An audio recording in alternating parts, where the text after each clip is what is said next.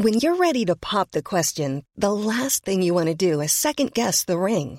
At Bluenile.com, you can design a one of a kind ring with the ease and convenience of shopping online. Choose your diamond and setting. When you find the one, you'll get it delivered right to your door. Go to Bluenile.com and use promo code LISTEN to get $50 off your purchase of $500 or more. That's code LISTEN at Bluenile.com for $50 off your purchase. Bluenile.com code LISTEN. The following program is presented by the Nerdy Show Podcast Network, geeky programming for all nerds across the multiverse. All Nerdy Show programming is made possible by A Comic Shop, Orlando's number one comic shop and nerd destination, Nerdapalooza, the world's largest nerd music festival, and with the generous support of listeners like you. For more Nerdy Show podcasts, community forums, and learn how you can support this and other fine Nerdy Show programming, visit nerdyshow.com. Hi, this is Michael Bross. I'm a composer who's worked on Oddworld games and Ratchet and Clank, and you are listening to Nerdy Show.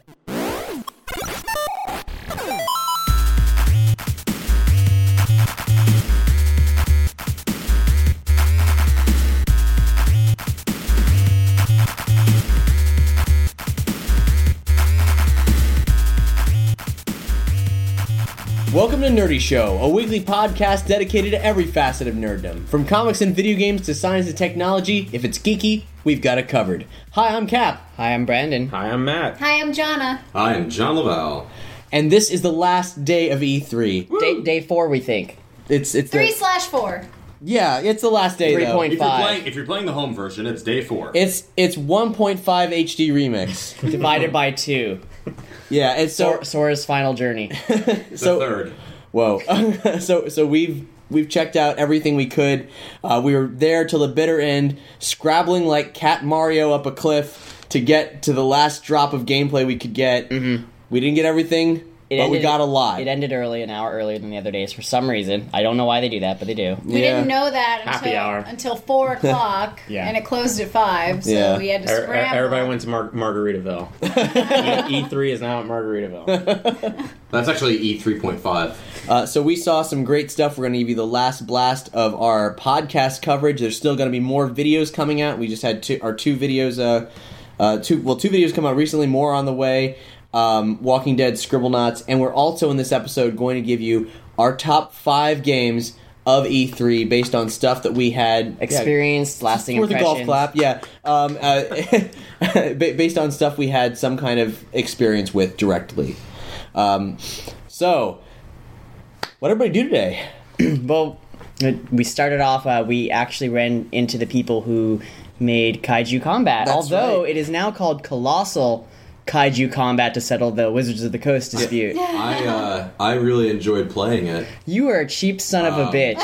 For and just in case they don't fix it, here's the best thing to do: uh, you run at the other player and just constantly uh, just knee them, Or use the Mega Breath attack. or leave use the on. Mega Breath attack and not turn it off. But I think they're Uh, gonna fix it. the that. game is still very much in production. I'd I like was, to point really, out. I was really pissing off the gameplay guy. I think he was We- laughing. But we played he- as um, the two characters you could play as were uh, Giga Shark and Magnarok, which you can totally see on their site. Yeah. Um, we have Giant a- sharks, an interview with Simon Strange and Matt Frank, uh, the, the brains behind Ka- uh, Colossal Kaiju Combat, in an upcoming episode of Nerdy Show Prime.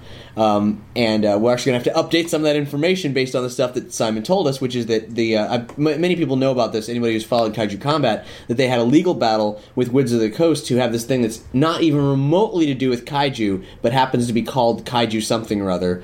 And so now the fi- the name change is final. Colossal Kaiju Combat. That's all they had to do, and it's even, it's a better name. Why the hell not? So the game is awesome, and uh, we'll link to where you can check out details about that and all the characters, which are all voted on by the fan community. And stay tuned very soon for more information in our giant monsters themed Nerdy Show Prime episode. so good though. Fun. Sorry. Yeah. I mean, for like super pre-alpha, it was pretty fun. So um, some of the fans wanted to know real quick uh, if the game Rise for the Xbone was on Rails. And I have to say, watching several people uh, play the game, that it is absolutely not. I mean, you can move around. The stages are quite linear, obviously, like a God of War. It's And linear. it may have actually been designed for rails Yeah. initially. But you can move around. You know, it's not on rails. There are scenes when you ma- form the phalanx where it seems like it's on rails, but you're you're really you're a phalanx. You go forward or, or back, and you know that's what you do. But you don't you know have to do that. But it's not an on rails game for the parts that they showed us anyway. Right. Very So cool. Um, Did you get a real rise out of it? Oh, you know what? Still coming. aren't It's they? like it's Hey-o. like God of it's like God of War, but with any mythological creature. So why bother? Anyway, I have been embarrassing the Nerd Show crew all day with Tony Baldini style jokes. yeah. Stop it. What else did we see today? Uh, well, I made it a priority to get some time in on the Nintendo. Um, I tried out Mario Kart 8, and um, and Was I it tried fun? out. Um, Was Sup- it seven? Was it seven more better than one? Hold on. Uh, else- and Sonic is running out of breath. Um, and uh, also Super Mario World 3D. Super Mario 3D World. Sur- is it Yeah. Super Mario 3D World? Okay. They just their titles are pissing me off at this point. and the Wonderful 101. Um, and I'll talk about all these things.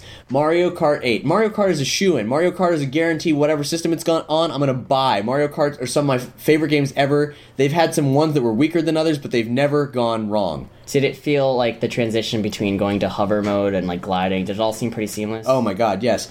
It is. Um, there were okay. So the last two Mario Karts, Mario Kart Seven, um, and Mario Kart Wii U. Seven was on the 3DS, right? Um, or not, not Wii U. Uh, Mario Kart Wii, right? Uh, so those two games, there there were some pros and cons. Seven was definitely the better of the two. They brought back coins. Um, Mario Kart Wii had motorcycles. Seven had um, this ability where you could go underwater in your cart and fly in your cart very seamlessly based on different environmental changes. Um, and had way better maps than the other one. This is the best of both worlds. It's all the things that were great about both those games smashed together with new stuff. So it's everything you could hope for. Like you get, uh, there's motorcycles. There's there's carts. The carts go underwater and they fly I in the feel like they should have added a third type of vehicle at this point. to, hey, this is I, this looked like it was pretty far away from being like 100% final. There's still room for surprises, but every cart has a hover mode, which allows for these um, completely split tracks. The level design, which is always a huge um, focus for me, was great. They were really diverse. There were multiple paths everywhere. Um, the the ability to, to defy gravity in your cart just makes for just really interesting levels. Um, and divergent paths that where you'll be driving above someone else, like weird stuff like that. It's very cool. Um, and I played it both. I played it two ways. I played it using the Wii U pad, and I also played it using uh, Wiimote stuck in a wheel. I love the wheel controls from Mario Kart Wii, and it was the wheel was exactly as I would always have wanted it to be. It's it's the wheel. It's perfect. Did it feel any different at all, or did it, is it just identical? It is a the wheel is a bit different. The uh, the B button on the back was a bit more pronounced, maybe a little spring loaded. There was more there, um, but it was basically the same. cool. Um, I couldn't get the motorcycle to pop a wheelie. They may have taken that feature out. I don't know. You could get a little You bit just more like speed. yank back on it or something. You just raise it up. Yeah, I couldn't get it to do it. Either it was gone, it's gone, or it just was not in the demo. Um, playing with the Wii U pad was very awkward. The, it had tilt controls in it, so you'd think it would be just the same. It wasn't. I didn't like it as much. Um, there was like the sensitivity was actually different. Uh, So I, I had to like adapt between the two of them. I didn't care for it. Uh, on the the touchpad, uh, there's a horn you can honk because that's fun. Well, what does Uh, it do? It honks. and Does it give one short burst, or can you hold it down the entire time and it'll just keep going? That's a good question. what I can tell you is that uh, honking the horn while you're playing is a stupid idea, and I never did it because I was like, if I if I take my hands off, the, like if I look down to touch it or anything, it's just that, that weird disconnect that often happens with Wii U games. Where you're like, I don't want to look away from the thing I'm So doing. So you have to press it. But if I have the option to troll, I'm holding it down the entire game. I bet you are. Here's Oh, what you do, Spill. You You, know hold but- you hold the pad up to your nose, so your nose is hitting it while you're driving. That would work. That would totally work. It probably only lets you do a little toot with it. Uh, something, something. The one of the few downfalls to Mario Kart Seven uh, was that some tracks they were like, "Well, this track is long enough, so we'll just have a bunch of checkpoints in them." And uh, like Rainbow Road, Rainbow Roads are always long levels. In that one, there's three checkpoints, and that's it. You go through it once. You don't loop three times in a long thing. That's it's like. Rainbow Road needs to be a long, beautiful, arduous task. And, and and part of the best part is uh, being able to try to improve your approach when you come back Exactly. around. You learn your first time around. Exactly. So they took that out of Mm. um, Mario Kart 7, and their Rainbow Road was great, except that you only got to do it once. It killed me. I hated it. Mm. This time I'm a little worried because the two maps I played, maybe it was just for the demo purposes. There were only there were only two laps. They probably just said it that way. They, there was a lot of people playing. I think they just programmed it to just have two laps, so it would save a lot of time. I hope so. And, mean, coin, and that- coins are back, so that's good. You can usually modify those settings anyway in your own game. Yeah, so we don't know for sure, but we, we think maybe it's adjustable. Hopefully. Well, oh, either way, it's still it's still great. It still like it looks like shaping up to be a great Mario Kart. Uh, John and I played uh, Super Mario World 3D. Cat 3D suit. world. 3D World. I played it too. suit. Oh, you played you played too. Oh yeah, Because it's not Yeah, in But I played didn't get to use the damn cat suit. It's Aw. a 3D world, but the world is not in 3D. Yeah, it- it's, stupid. It's anyway. the development team that was behind 3D Land, and or Land 3D or wha- whatever. Um, No, I don't know, man. and uh, and and Galaxy as well. And um, basically, what that means is they have a level design that's based around having sort of a, a modular approach. Like it's not it's not like Galaxy where you're on a sphere or anything, but it's like the world is surrounded by nothingness, and you're on these kind of the the 3D land format, or just the the three Mar- Super Mario 3D format, is having these kind of cluster worlds. Now, what I'm curious about because we didn't see a map at all, it was just a level select screen of like play this world from two one or this world from three two or whatever. Um, is it going to have what Mario World had, as in a a very continental overview where you'll go into a place with all ice stuff? This is the Iceland. It kind of feels exploratory. Not sure. What I can tell you about the gameplay though is that it was what you think it is. A lot of fun. And Jonna, Love that cat suit. I'm all about it. the cat suit was so good. Better than I thought. It's not just a cute thing you can wear. The gameplay was a lot of fun. I, I never knew how much I needed the cat suit until I tried it out. I will he- never be the same. Does he meow? No, but you do lethal. And scratch himself. Oh, you you do lethal uh, forward and back flips, and uh, when you crawl up the wall, you can like you scritch down if you like hang out too long. Did you get to play as a princess? See your butt? Yes, He did. I played as Princess Peach. the hovering was great. Having the four classic Mario characters from Mario Two playing together again was awesome. Uh, two player always always awkward in these modern Mario games. Like For example, I accidentally took both of the cat bells when we first encountered them, and I was the only one in the suit, and I felt really bad. I'm sorry, Cap. I'm, I'm well, Jonna. I rushed ahead and you got, you died by falling off. I'm sorry about that too. It's like it's like you can you can be mean to people and you can play cooperatively, but at the end it's like, well, playing playing it two people at once. I guess you can do it, but I don't think it's ideal. It's, it's another ultimate troll game. Is the two player Mario games? These Yeah. You just run really Like, fast and yeah. everyone dies behind you. So when you. you do four at once, then it's Oh chaotic. gosh. yeah, so I guess you know you Whatever. just decide how you want to play it, and, Mm-hmm. and you play within your comfort zone. And other than that, you know, it was what what you could expect. But I can say that the level designs are really nice. Mm-hmm. So it's it's a if you're going to get a Wii U, you're going to want this game. There's no They're no way always around solid. It, it, this one doesn't disappoint. Yeah, and uh, the Wonderful 101. Yeah, I was really interested about that game because it looked really cool and really fun, but I wasn't sure what the hell it is. So please explain. It is without a doubt the oddball of the Wii booth. is it fun though? it is fun. Uh, I can tell you, watching it, it makes no sense. As as in the trailers, you've probably seen, you're like, I don't understand what's going on. What the fuck is this shit? Um, but at the end of the day, uh, it's a really fun beat 'em up game. If you like Smash TV or anything like, you know, just like a, a overhead screen with a bunch of crap happening and you beat stuff up, uh, you'll be into this. And it's the only game I've ever played that had intuitive use of the Wii U controller Explain. Um, you play as a group of superheroes. Think of yourself as you are playing as a collective of, say, the Avengers, all. Well, okay, no, how about this? You play as all the Autobots rolling together, and the Autobots can turn into a big object for. di- Like, you, you'll turn into a fist, you'll turn to a gun, you'll turn to a whip. You all transform together to turn into one thing. So that's what you are. The, the Wonderful 101 is a group of superheroes that have these uh, powers that work based on uh, how many of them are banded together. You can use these powers if there's just like a couple of you, if you get beaten up and your guys are scattered, but they're nowhere near as much as if you collect if you make sure all your guys are in your group traveling together. And you can play up to five different groups simultaneously, destroying robots as they crush suburbia. How do you control five different groups? No, not it's five. It's five players. Five. Oh, I there's, see what there's a single player campaign. There's a multiplayer campaign, uh, and the way you deploy the different attacks, you like I was saying, like gun, sword, all that stuff, is by drawing a shape on the pad.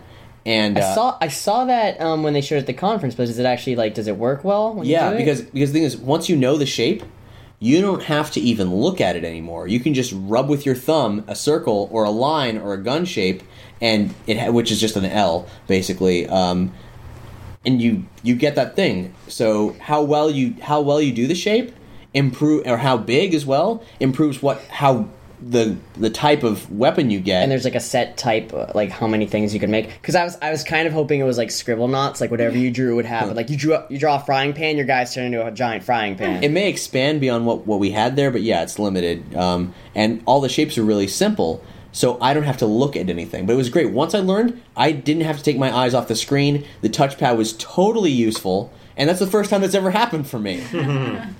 uh, so if you if you want a fun beat 'em up, that game. It's really good, and Nintendo's going to be devoting a lot more time to it, and they're going to need to. I'm worried about this one. It could be a really great property, but like like I said, I was watching people play it and I didn't get it. I, I saw the trailers, I didn't get it. It didn't make any fucking sense to me until I had it in my hands. And there's there's another thing I have to bring up real quick. Um, as I'm reading some stuff, a lot of fans think that the games are way too scripted, or at least at least the conferences when they show demos of games, they seem too scripted. They are scripted. They've Very they've so. rehearsed it so many times that they they're doing the exact same thing over and over to show you certain things. So all of everything you've seen in conferences is like completely scripted. Even when they say it's like the first time ever, they've played it hundreds of times to make sure they do certain things. And for the conferences, that's okay. That's but that's why when we did the uh, the Destiny thing, it bummed us the fuck out. Yeah, they should They- not do that at E3 when you go there to see new shit. They should not do that when they've already They done just it in the treat the conference. people who are seeing things like adults and demo it. And actually, I got to see what happens when that whole process breaks down because in the middle of the Watch Dogs demo, they had this cool thing where they bring in the tablet. And uh, they said, from anywhere you are, from whatever your friend is, no matter where they are in the world, if they have the internet and they have a tablet or a phone, they can help you out. Um, and we'll go into a little bit of that when we talk about Watch Dogs more. But Well, let's do it now. Let's talk about now. Watch Dogs. Sure. Okay, um, yeah. So he has a, uh, a tablet. So, the, so he's basically trying to run away from the police. And um, his buddy with his tablet comes in, and he's like, "You know, your friend can help you out." And he shows how, uh, like, he can um, uh, hack cameras or create distractions around the city. He actually had a city map that was tracking uh, the character Aiden, and he was able to Christensen, uh, Aiden Christensen. correct, yeah. I forget the last name. Anyway, Anyway, so um, but it was cool because but so he's doing it and he goes yeah except it doesn't help when your friend sucks at the game because the guy was completely missing stuff he was supposed to be hitting and he actually like the guy almost died because uh, because he was actually like the guy just was not good at what he I would was love to see that. I want to see someone die while they're demoing a game. Well, like, did, oh, you notice? I mean, he- yeah, during Witcher, he should have died a number of times while Yes. fighting mon- the monster. But obviously, His like, every was time his life was, you know, like at the lowest, Well, it would fill back up. and that's where cheat codes originally came from anyway as they were used developer to devs can tools. do- yeah. So, uh, Watch Dogs. One of the things that I had concern about is, like you said, you know, you're running from the police or something, so you got help from a friend on an iPad. How do you contact a fucking friend to help you when you're, when you're in the middle of a goddamn situation? You can't pause and shut. Can you pause it, shut it off, and be like, Yeah, "Hey, you can- you can get online because in ten minutes to on the iPad to help me, and I'm gonna stay paused until you come on." I never got the impression that it was necessary. Um, that it was more like a second player jumping in. Uh, Ninja Turtles, right? I mean, it's not like uh, the Ninja Turtles arcade game. Um, you could have up to four turtles, right? Yeah. The game didn't get harder based on how many more people you had playing. So you're saying you should be able to beat it with, regardless of needing help from yeah, anyone. you could beat it with one person, or if you want to get. But some it's a fun help- thing if someone wants to connect to you. Yeah, what exactly was this guy doing on the tablet? That's what because what's neat about it is Watch Dogs is a game where you are hacking the world, Right. and having a having like another hacker buddy come in and give you an assist actually sounds really realistic and could be pretty immersive. It was like the movie Hackers. Uh, see, it actually that's one use for the tablet that I actually like because it's almost like you're actually hacking, but using Right. your own tablet. And it's not like Smart Glass, where like with Smart Glass specifically, you have to be on that shared Wi-Fi. Mm. You have to be on the same internet as the console. Oh, that's dumb. I didn't realize that. Yeah, well, it's because of the latency. It's immediate. yeah, stupid. Anyway, Like there's no there's no uh, lag. And actually, Watch Dogs was over in the PS4 area, um, among other places, but it was it was over there, and we actually uh, we were hanging out there. We saw that the PS4 is actually smaller than we thought it was. Uh, But kind yeah, of that, it was actually like half the size of the X Bone. All right, if the uh, if the X Bone is a uh, VCR, the, uh, the the PS4 uh, is a like maybe second generation DVD player. that's fair. Yeah. So yeah, it, it was kind of like the size of a PS3 Slim. So it's actually smaller than the original PS3, which was interesting, and I didn't know that. And whatever. So basically, we saw an awesome game called Transistor. yes. Um, yeah. I don't know. I didn't know shit about it. Um, It's done by the company that does uh, Bastion. yeah, that's, Uh, that's Dar- what John darling kept telling game. me. Like, you need to play Bastion You need if to play you like this Bastion game. if you like this game. And how how did you like Transistor? Oh, Transistor was great. Uh, Transistor has an incredible battle system that is a fusion of action and tactics, and it's it's It's, it's actually called um, is there a name Act- for it? Actix. No, I made no, you made that up. I made that I up. can tell. Uh, I was trying to come up with something clever and it didn't. I was just like, oh shit, say something. You play as a singer who's lost her voice due to some traumatic experience with this like this weird robot goo creature stuff that's trying to kill you, and um, you get the sword that has this guy's voice in it. like, the guy's like, it looks like he's impaled with the sword, and, like Yeah. sitting there dead. but but his voice is coming from the sword, and maybe he knows you, maybe he doesn't. Not really clear on that. Um, but you get the sword, and so you get these techniques that um, you know you could just hack and slash and stuff, or you could press R two, and it turns into this tactics thing where you have a certain amount of moves you can do in a turn that enables you to uh, combo techniques and move around the board. So that whoa, There you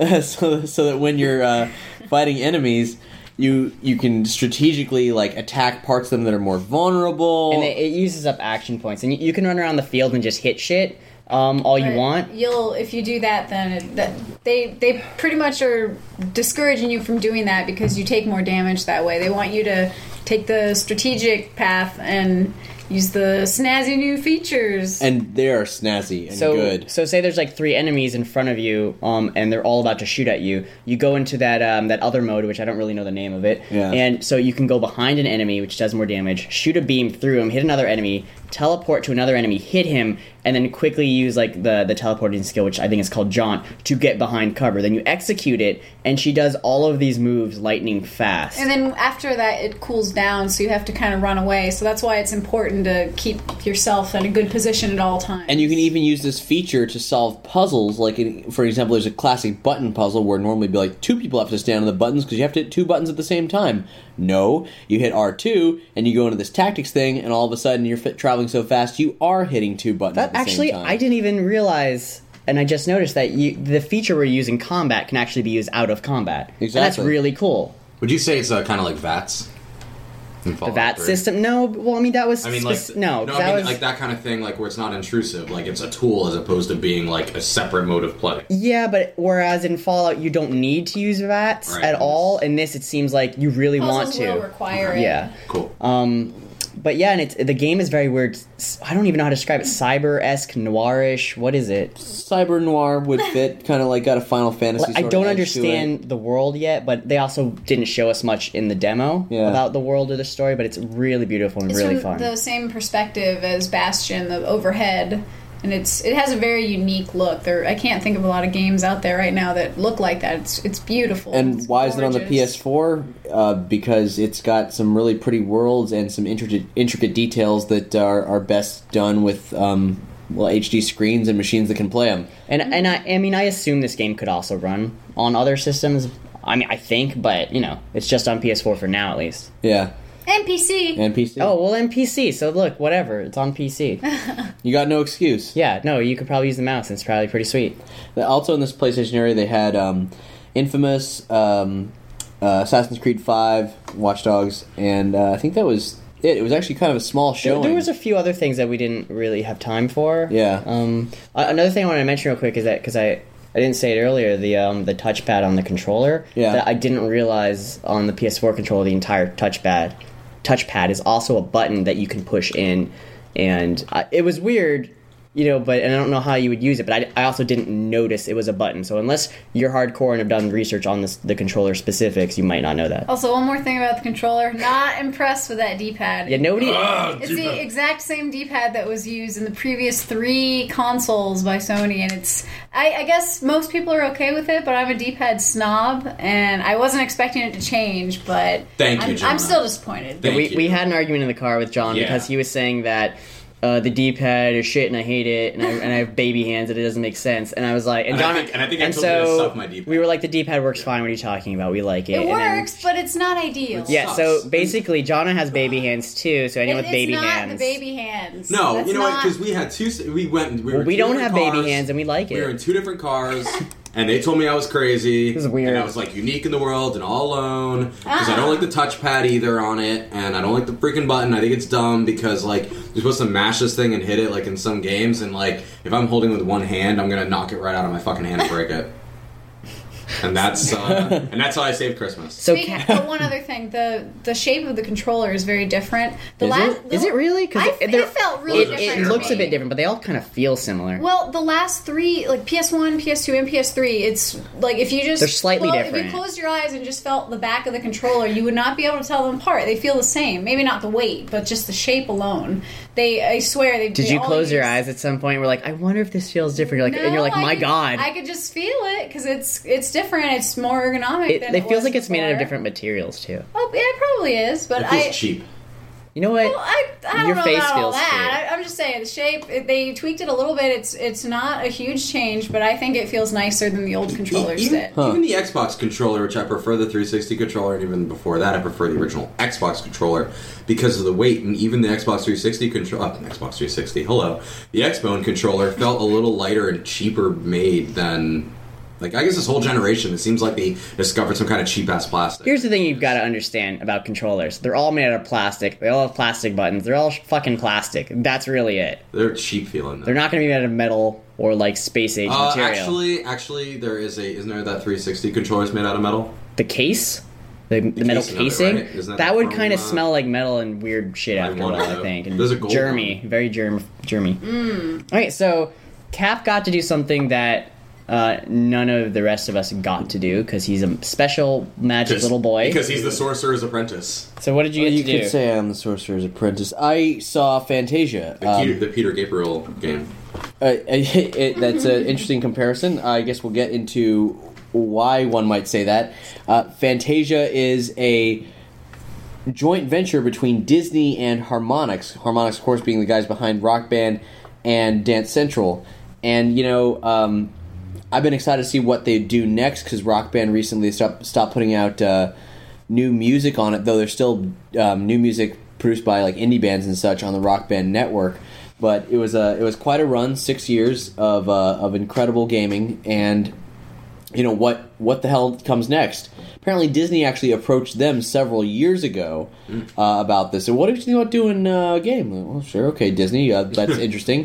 What about uh, what if it was a Fantasia game? They're like, whoa, well, Whoa. We didn't think that. Um, those words would ever be strung together. All right, uh, sure. Let's see what this turns into. And so, what I'm about to describe is uh, complicated. Um, let's just say I'm going to say some very amorphous things, and I'm going to try to get everybody to understand what this game is all about. Uh, but is it a game? Is it an experience? It's somewhere between both.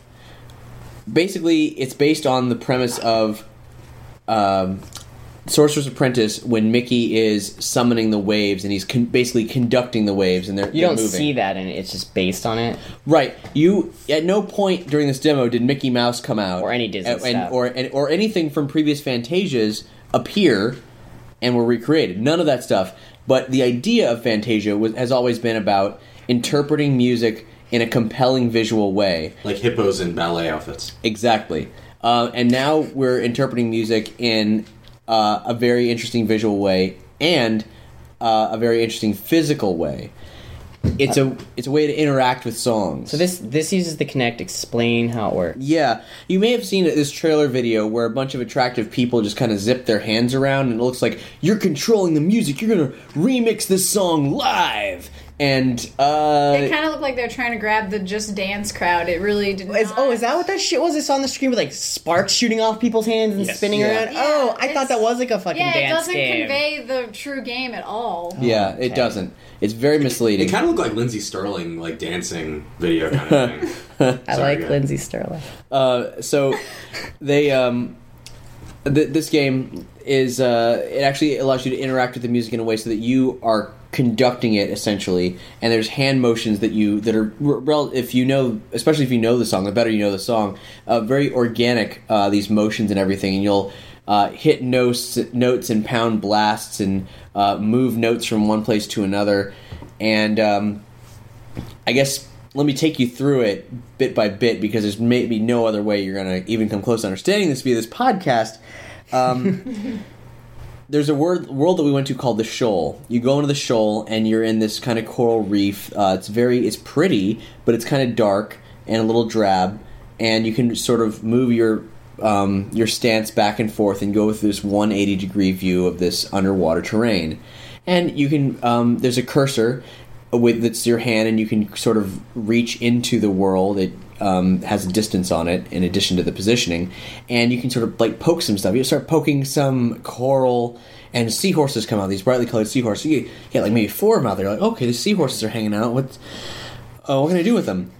So you, you spin them. You spin them around with your hand. Oh, the seahorse dance around. Oh, it's it's an enemy squirts It's out. not very nice And- to like spin seahorses. You just like, you know what? I want to fuck with these seahorses that are just trying to make Oh, like die. They- I want to spin them around and Oh, they, confuse they, them. they love it. They love it. They eat it up. So this an enemy squirts out, and all of a sudden there's a little bit more color in the world. You're like, okay, that's interesting. You get these little points, and this bar starts filling up, and, uh, you're like, well, what do I do here? There's no there's no real instruction. It just kind of happens, and you're like, you you're it's like Myst. You're exploring a screen and seeing what you can get away with. Or Pokemon Snap. You're like, well, I'm in here. Uh, well, Might what- as well take some pictures. what's going to happen? Um, so eventually you, you get this little there's this like um, this portal that you sort of uh, put your hands up and dive into and then uh, and, and all of a sudden you're playing bohemian rhapsody and this conducting thing is really neat with bohemian rhapsody i knew the song well enough that in a way once i saw the woman doing it and all the keys that were appearing on the screen and the indicators and everything i was already doing it in my head i know all the notes so the gestures are very intuitive to the song, but here's where it gets crazy. And most of the tracks are new. It makes more sense that new artists would go in on this. But I'm delighted the Queen Estate would would allow them to do this because you can actually remix the music. I'm talking about you can make a string based version of Bohemian Rhapsody. You can make a kind of like uh, 80s guitar rock version of Bohemian Rhapsody.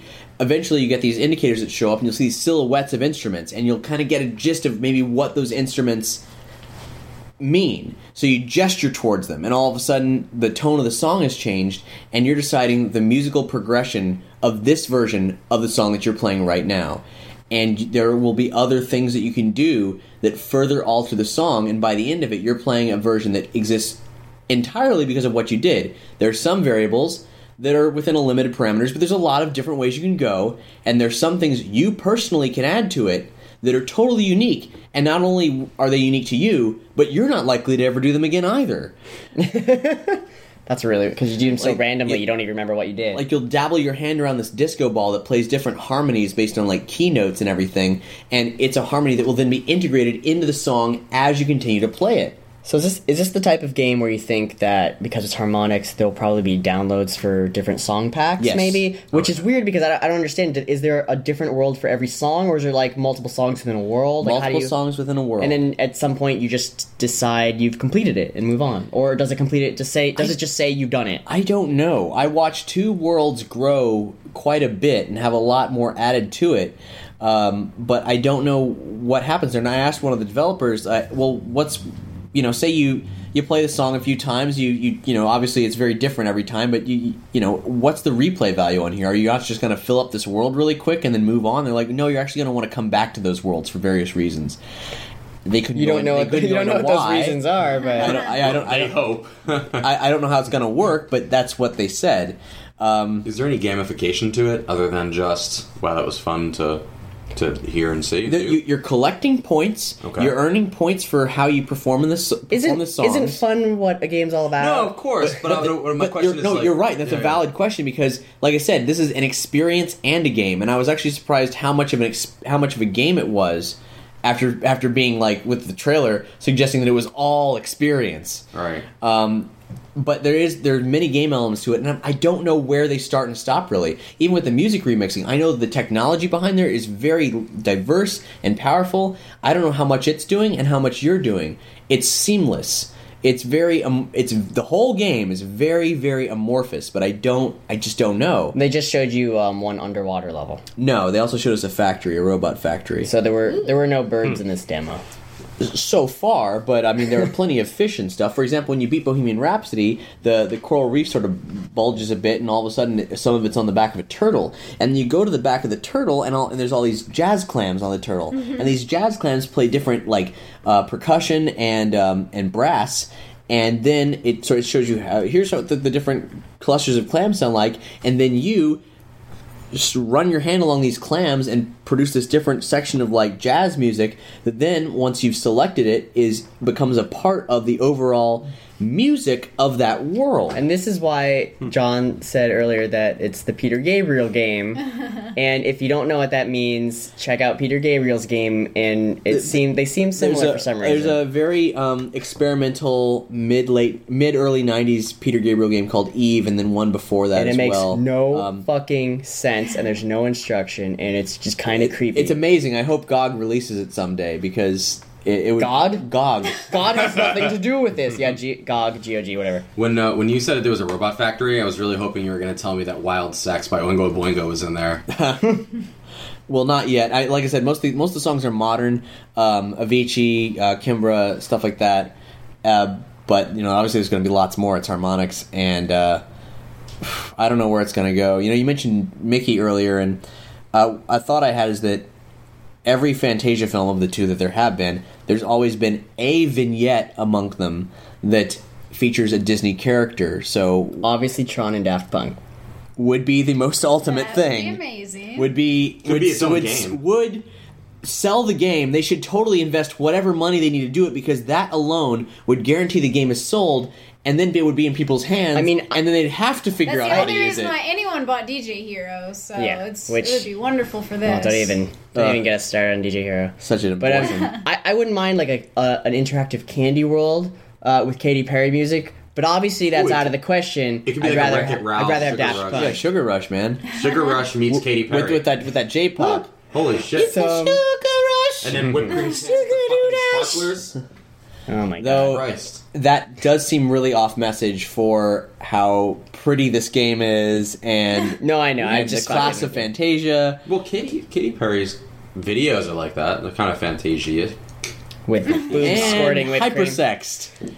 Hypersexed. Okay, So- so, speaking of Mickey, um, Yeah. while I was busy, you guys also got to check out something Castle of Illusion. which I don't really give a fuck about Disney or Well. Mickey Mouse that much, but you're going to explain to me why I should care Mickey about games. Castle of Illusion. There have been so many original. Disney and Mickey games that are crowning achievements in the history of game design. You're a dick. You're ignoring beautiful games. I mean, I am. I'm purposely ignoring them. It's Mickey Mouse, whatever. Okay. It's not just some Mickey Mouse game. the you Disney guys. games in the '90s were amazing. I remember one where I was on some sort of ride and trying to collect a key, and it was really hard. Get out. You know what I mean? it was like Space Mountain No, or That- something. that's the the Magic Kingdom game for Yeah. NES. That's hard. Yeah, that that's not one I'm referring to. Oh, Listen, I kind of liked okay. it. So we spoke to uh, senior producer Frank Hong. Yeah. Hom. Yeah, Frank Hom. Frank Hom. Uh, he uh, he he was great. He told us that this game, this Castle of Illusion game, unlike other things even recently that have referenced Castle of Illusion, like the Epic Mickey for the 3DS, is true to its origin. It is actually a challenging, hard side scroller that will both you know challenge the young who need to be whipped into shape, obviously, and uh, will have old folks like us who played the game before still very challenged and having a great time. was- and it looks was so good. About that. Oh, it really does. So yeah, explain why it's. Is it better than a normal remake? Or- Yeah, it's. I mean, as an It is a remake, right? It is. It is a remake. It, the the level that I played was a level that existed in the original game, but it felt brand new because of the way it was all laid out. It wasn't just. I mean, it was primarily a side scroller, but the level was kind of winding around in a way that just it was a complete breath of fresh air. Everything about it felt just completely fresh and new. Yeah, it's like whereas the Ducktales remake, which is awesome, uh, is it is straight up Ducktales. The maps are the same. Everything's the, everything's the same, but newer. Um, this is done in a weird way. That's like it's it's very tasteful. It's a very tasteful reimagining. which, but which doesn't usually happen these days. no, it doesn't. Uh, but it was really just really fucking cool. It's the same game, They did add but some in new a different. things. Yeah, it's it's hard to it's hard to say. Just that it's the same, but it's new. Is it better than the original? I Well, mean, Well, I haven't played enough to say for sure. but it, it easily could, could be. be. that's true. You, you only got to see a little It's a bit. different of it. feel. The original is a very traditional side scroller, and this one is they, there's a lot more to it And than I, that. I saw some, I think some obvious replayability because when I walked by the booth on one of the other days, there were multiple locked doors.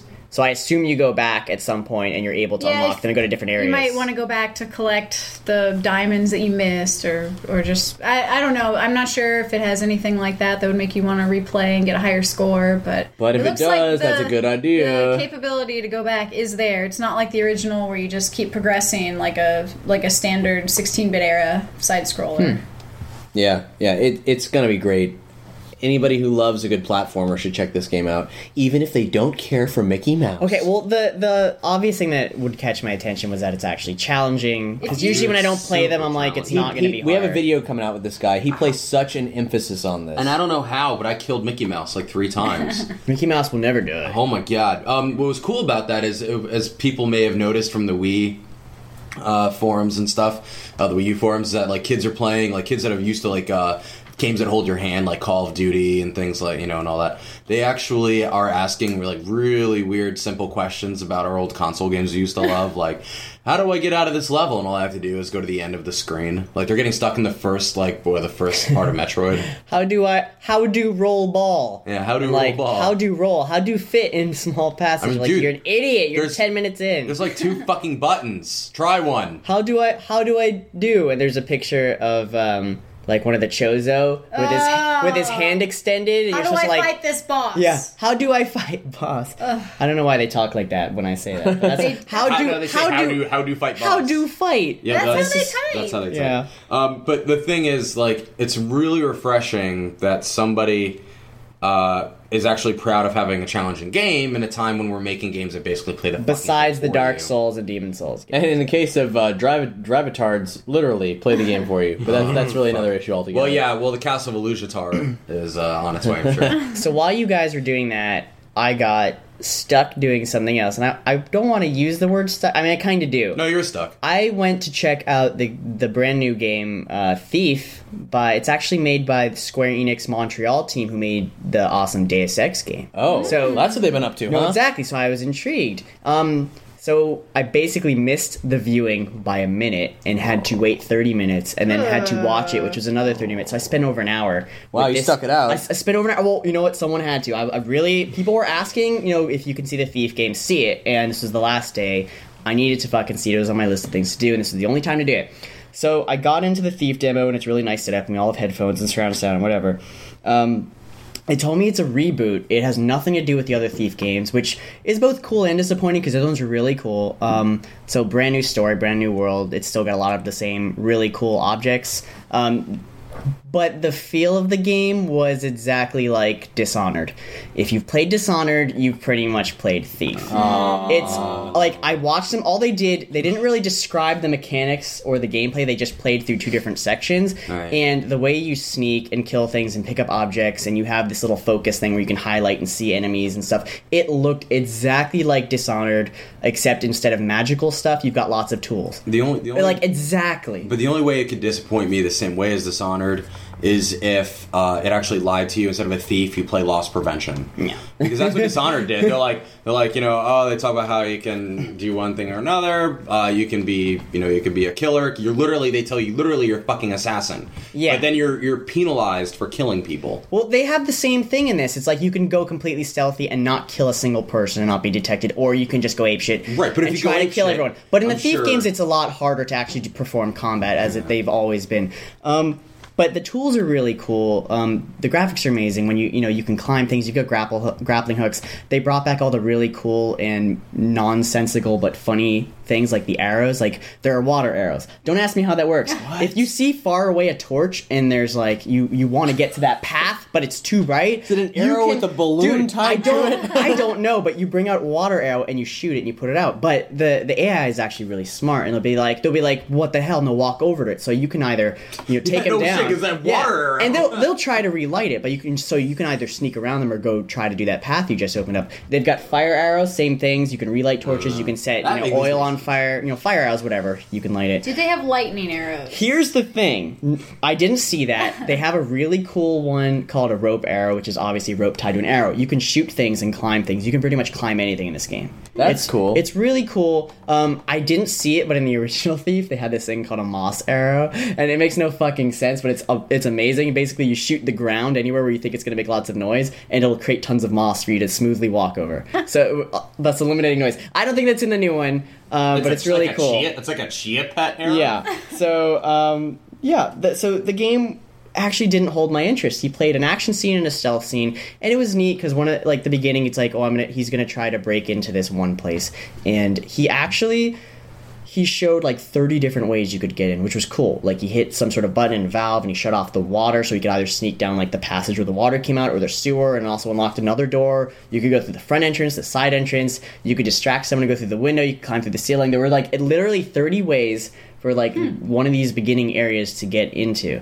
Um, but that's pretty much it. Then there was an action scene with him escaping, and it was all kind of scripted and generic. You know, like oh, everything's falling apart, everything's blowing up, run away. Yeah, sure. Um, they did not even say if the world was uh, for the first time ever an open world. They didn't say that. They didn't say that. Here's the thing with the other Thief For games. the it- first time ever, they didn't say it. with the other with the other Thief games, it kind of is. You you can go. There's like a main city, and you can go between it to other areas and do your shit and go back, and you unlock new abilities. They didn't say anything. They just played two fucking stages. So I waited an hour for that.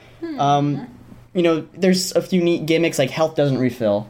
Um, if it you That's know, you need to find I things, you need to eat food, you know, whatever. But even though that doesn't really make much sense, um, there's a special Vitamins. ability called Focus where you can You need your vitamins. yeah, you need your you need your vitamins. Vitamins. There's a special thing called focus where you can it increases all your abilities. So if you're having trouble with a lock pick, you use it and you can see actually into the lock all the lock mechanisms, which is kind of cool. Mm-hmm. And it actually increases all of your abilities, but it runs out, and the only way to refill it is to eat a bunch of poppies. Um, Whoa! you find various poppies and you need to down that shit. Um, so I thought that was hilarious. And the game, you know, it's probably fun. It's probably cool. It's a stealth game, but like I said, I just, you know, I've played the shit out of Dishonored and it looks the fucking same. Oh, that's sad. So I maybe I'm just over right now, and when you know after a while I'll get back into it. But right now it's exactly like. And for some people, they may be psyched to hear that. Yeah. they're okay, here's a really cool thing. Here's something I actually thought was brilliant. You know, in every kind of stealth game, well, a lot of them, when an enemy is excited or surprised, or he, they see you or know, like a meter pops up, or oh, there's an icon above their head. They What's that noise? they have that, but they said for har- you know if you're you know if you're a cool gamer, they said in the options menu you can turn all that shit off. You can turn it off so you, you can't see your health. You can turn it off so you can't so the enemies like you won't know if they're coming after you. You just have to listen and, and think for yourself, which I like. And all games should have That's that. awesome. Hardcore. Yes, all games should actually have that and not start Very off. Way hardcore. into that. Yeah, if you're a thief and you're trying to make like a kind of a realistic thievery game, you shouldn't have fucking icons above people's heads anyway. So, yeah, that Yeah, was solid Like, Snake. It makes, it makes sense. It makes sense. Stuff like Assassin's Creed, where you're actually looking through the Animus, and it's the actual. Well, that makes for sense because you're in a computer and it's telling you historically Right. accurate or shit like or whatever. Something yeah. like Deus Ex, where you have like an interface. But yeah, like if you're. Well, this is just a is just- mostly regular old thief. it's kind of like a medieval. water It's a medieval arrows, game, but, well, they, I think they brought back the arrows because they were just really funny. I mean, come on. But that was my experience with it. Was it worth waiting an hour? I guess because I kind of needed to know this stuff anyway. Um, it was worth waiting an hour for the fans. But it's just not that interesting for me. I've already done all the stealth games that have come out in the past two years, and it's it's very similar. And I'm not saying it's a bad game. I'm just I'm over stealth right now. Stealth fucking assassin games. Yeah. And you're not even an assassin. You're just a Yeah. thief. But you know, you know what I mean. So that was my experience with Thief. Good job. You and uh, you and Matt, you guys got together. You played Battlefield. You lucky. Yeah, we did. Oh my bro. god, Battlefield, Battlefield Oh, shit. Four, broski. Jaeger shots! We did so many Jaeger shots every time we got knived. Um, so Yeah, we, we, we, we high five like five times. Here- here's the here's the deal with the setup. Um, E3's close was closing down an hour. We went, you know, to get into the last uh, 15 minute match of Battlefield 4, which they had all 64 players set up. Oh, holy shit! So- and, and it was cool. They had like the red side and the blue side, right, with the lights. Yeah, um, and you had two commanders on stage with like eight monitors. And I don't know if you guys noticed, we had commentary. Did we? Like they were there was. We had headphones on. We couldn't hear There it. were two commentary guys sitting. Oh watching the God, that means that I don't want to know the commentary. Yeah, I don't know. I think don't want that, them- yeah. I think that either they were live casting it somewhere or they were recording it for later or something. Long story short, we couldn't get in. They said the line was full. This is the last showing. You can't get in. But a few people left, and then we were able to get in. Where they brought us to a briefing last room. ones. We brought us to a briefing room, and here's an exclusive you may not have seen.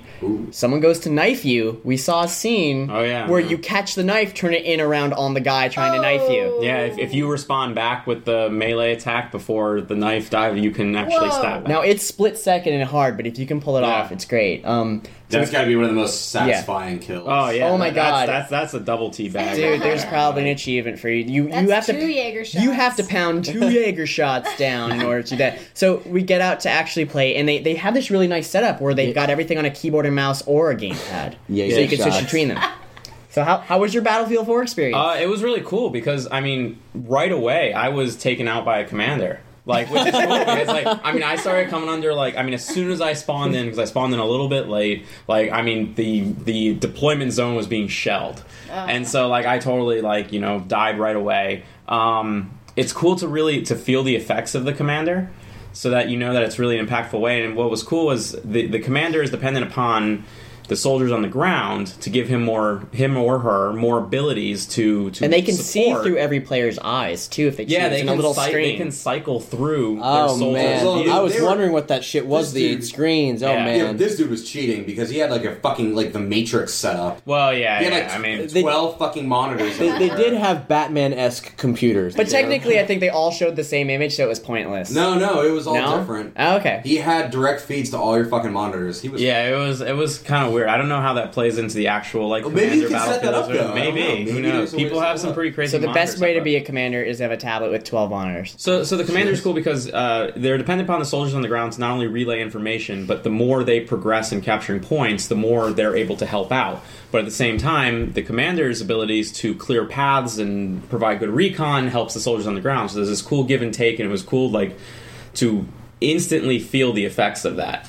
You know, the when when our commander deployed a UAV like on the current like front, like all of a sudden you could see where every you know enemy team red player was, and you know it was on. I mean, we were you know racking up kills and everything else. I mean, it was hmm. it was really awesome. During the video presentation, they showed that the commander for a particular game was playing on their tablet from an airport terminal.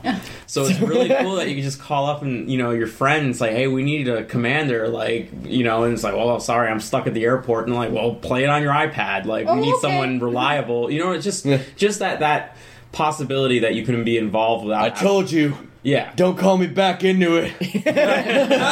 But it's really like you know today's military It's the relies- last time. relying more and more on, on drone pilots and of course the rest of the development i thought of buster instantly when I, when I saw the person doing the com- like commanding from like while seated i thought of buster and the news for rest of the development I told you I moved out to Farmville, retired from the military game. But um, no, it, wa it was pretty great. I got my ass handed to me a lot. My battlefield's rusty.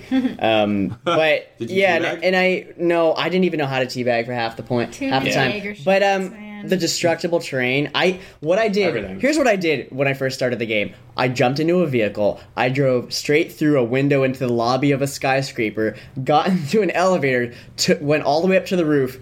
Jumped over a railing and someone shot me. But it was, it was, it was, I didn't know what I was doing. I went up an elevator after crashing through the lobby, but it was hilarious, and I kept getting my ass handed to me, and I killed quite a few people. But it, I basically was shooting different objects to see what was destructible or not. Like I, I mm-hmm. was like, this is a bookshelf, I'll shoot it, and you know it didn't do anything, and I kept shooting it, and you know there's some bullet holes, and eventually it shattered, and, I, and then I figured out how to get my rocket launcher on because they have a weird setup where it's hooked up to the gamepad, but you can only do certain things on the keyboard because it's simultaneous and it's weird.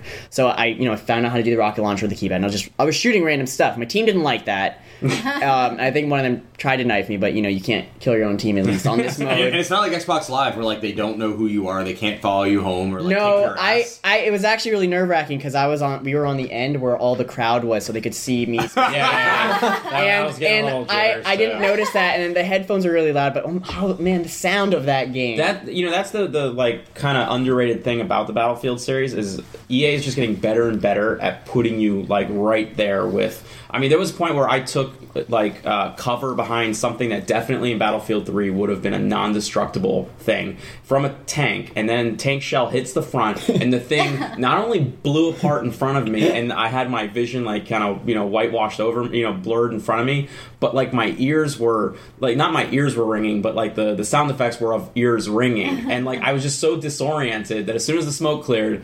There was the gun pointing directly at me, and then I was just- it's just so like it's just getting so immersive. it actually made me want to buy headphones for this type Yes, of game. yes, absolutely. Uh, definitely. I always play Did with you headphones. did you get to use an attack helicopter? I didn't get to use the attack helicopter. I did get to j- to uh, skydive out of the skyscraper. Oh, did That was you? really close. I kept getting killed before I even got there. Someone shot. Actually, one of the things. The second time I got up to the size skyscraper, and I'm like, I'm gonna jump off and parachute to anywheresville. And as, as I'm running to the edge. There's um like a few panels of floor that are entirely glass. I didn't notice that one of the panels was missing. Someone had shot out previously. I fell.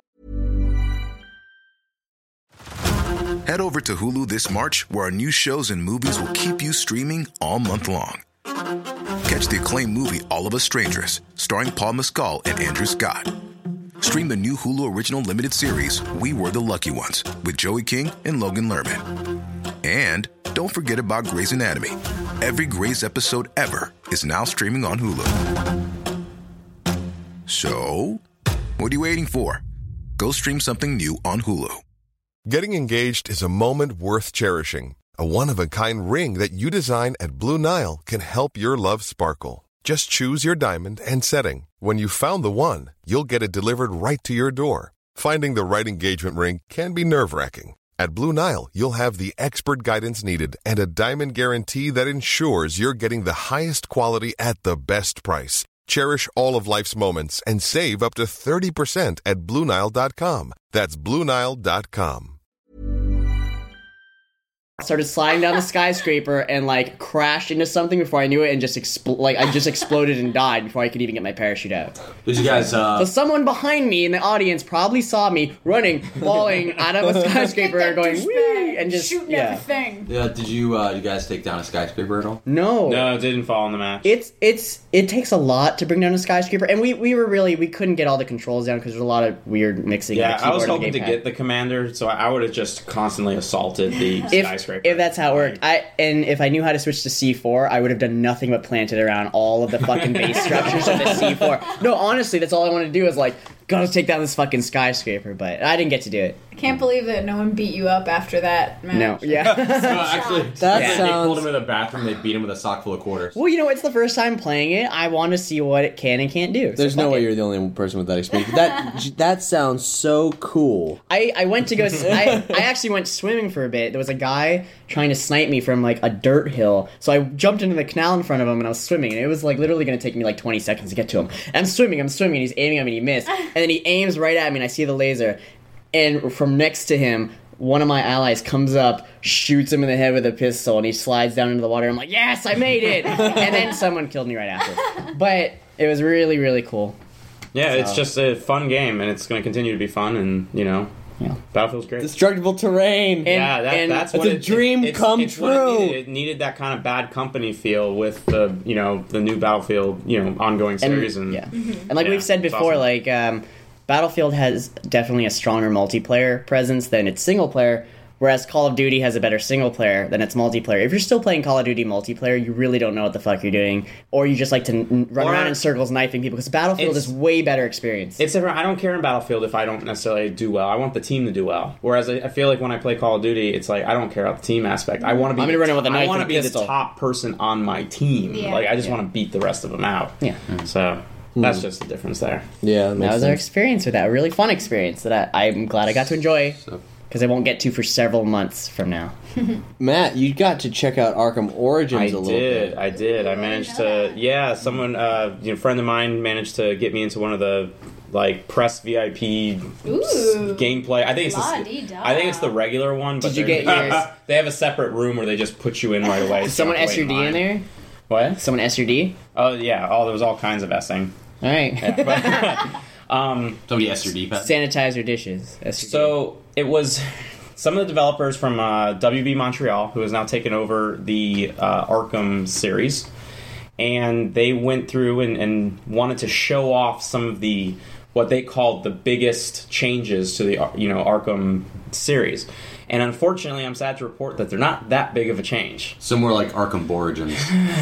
Oh, oh man, that's a Yeah, good one. explain why. You. So, I mean, they did set up the story in the beginning. It's a it's a younger Batman who's kind of just making his you know he's making himself known. And on Christmas Eve, Black Mask decides to announce a fifty million dollar bounty for anyone who kills the Batman. Merry Christmas! And it's cool because it take place it takes place over one night. And Christmas Eve. Wow, that's- in- that is cool. Yeah, Christmas Eve in South Gotham. So that's what it's, which it is, is. which is the plot to like three Batman movies at least. yeah, well, I mean that's that's true, but like That's good though. I'm saying it, it holidays, calls yeah, to- holidays and Batman go together. Like, I mean, Are there going to be really, mangers with Jesus scattered around like fucking Gotham? that you Well, I don't know, but the snow effects were did look pretty good for current gen systems. Mm. But so um, they, the three things they showed off was that the um, detective mode is a little more robust.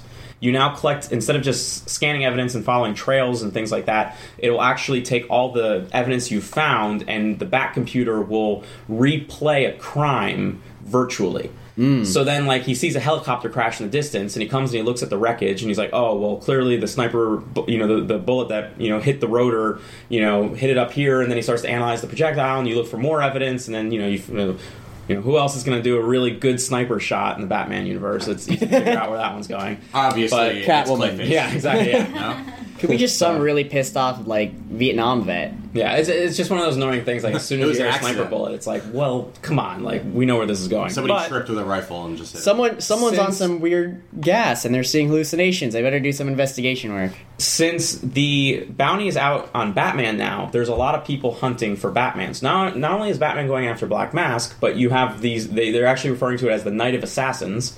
Is all these people are coming to Gotham to try to kill Batman. So people will like enemies will try to ambush you. So like there's like ninjas that will now fight back, and they actually they actually can evade your your hand to hand fight you know combat, and like so they'll fight back with you. There's ninjas in Gotham. League of um, Shadows. Well, I mean, they they were didn't seem like they were League of Shadows ninjas. I think that was just kind of a you know. Well, it could throwaway be League of. Shadows trained. Maybe. Um, Ninjas are like pigeons in cities well, that's true. I mean, all kinds of. Um, Uh, the shit on your car, right? all the time. it's just get off, get off my car, you fucking No, I just wanna ninja. see- I want to see a ninja now squatting over a fucking statue of Thomas Wayne in the middle of fucking Gotham. one of the other quote Ninja shit unquote, everywhere. quote unquote major changes was that the crimes in progress thing is more more dynamic than just muggings. Now you'll actually come across. Uh, using a police scanner, you'll hear about a robbery going on. You'll go down there, and like there's a couple thugs currently loading things into the back of a van. So they could get away in the van. You could chase them in the van, or you could try to get them while they're trying to load up the van. You might get them in the middle of the the robbery. Um, he, the developer, hinted that it might be that very minor Batman villains may be the ones pulling off these crimes. That's which I cool. think is really cool. Be neat if they showed but it. it- Eggman. they didn't show anything. So, well, I mean, they, they didn't show anyone in particular doing it. So I don't know if that's actually. uh, Hopefully, it's the case. Then you know more than once. It'd be really cool if some very obscure things found their way into it.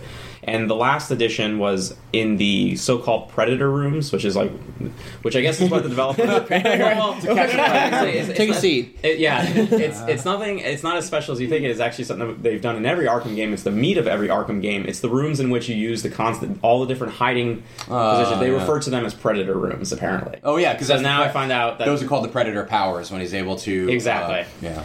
so there's some new predator powers, including he now uses Predator You powers. No, no, that's what they're called. To molest can- this child.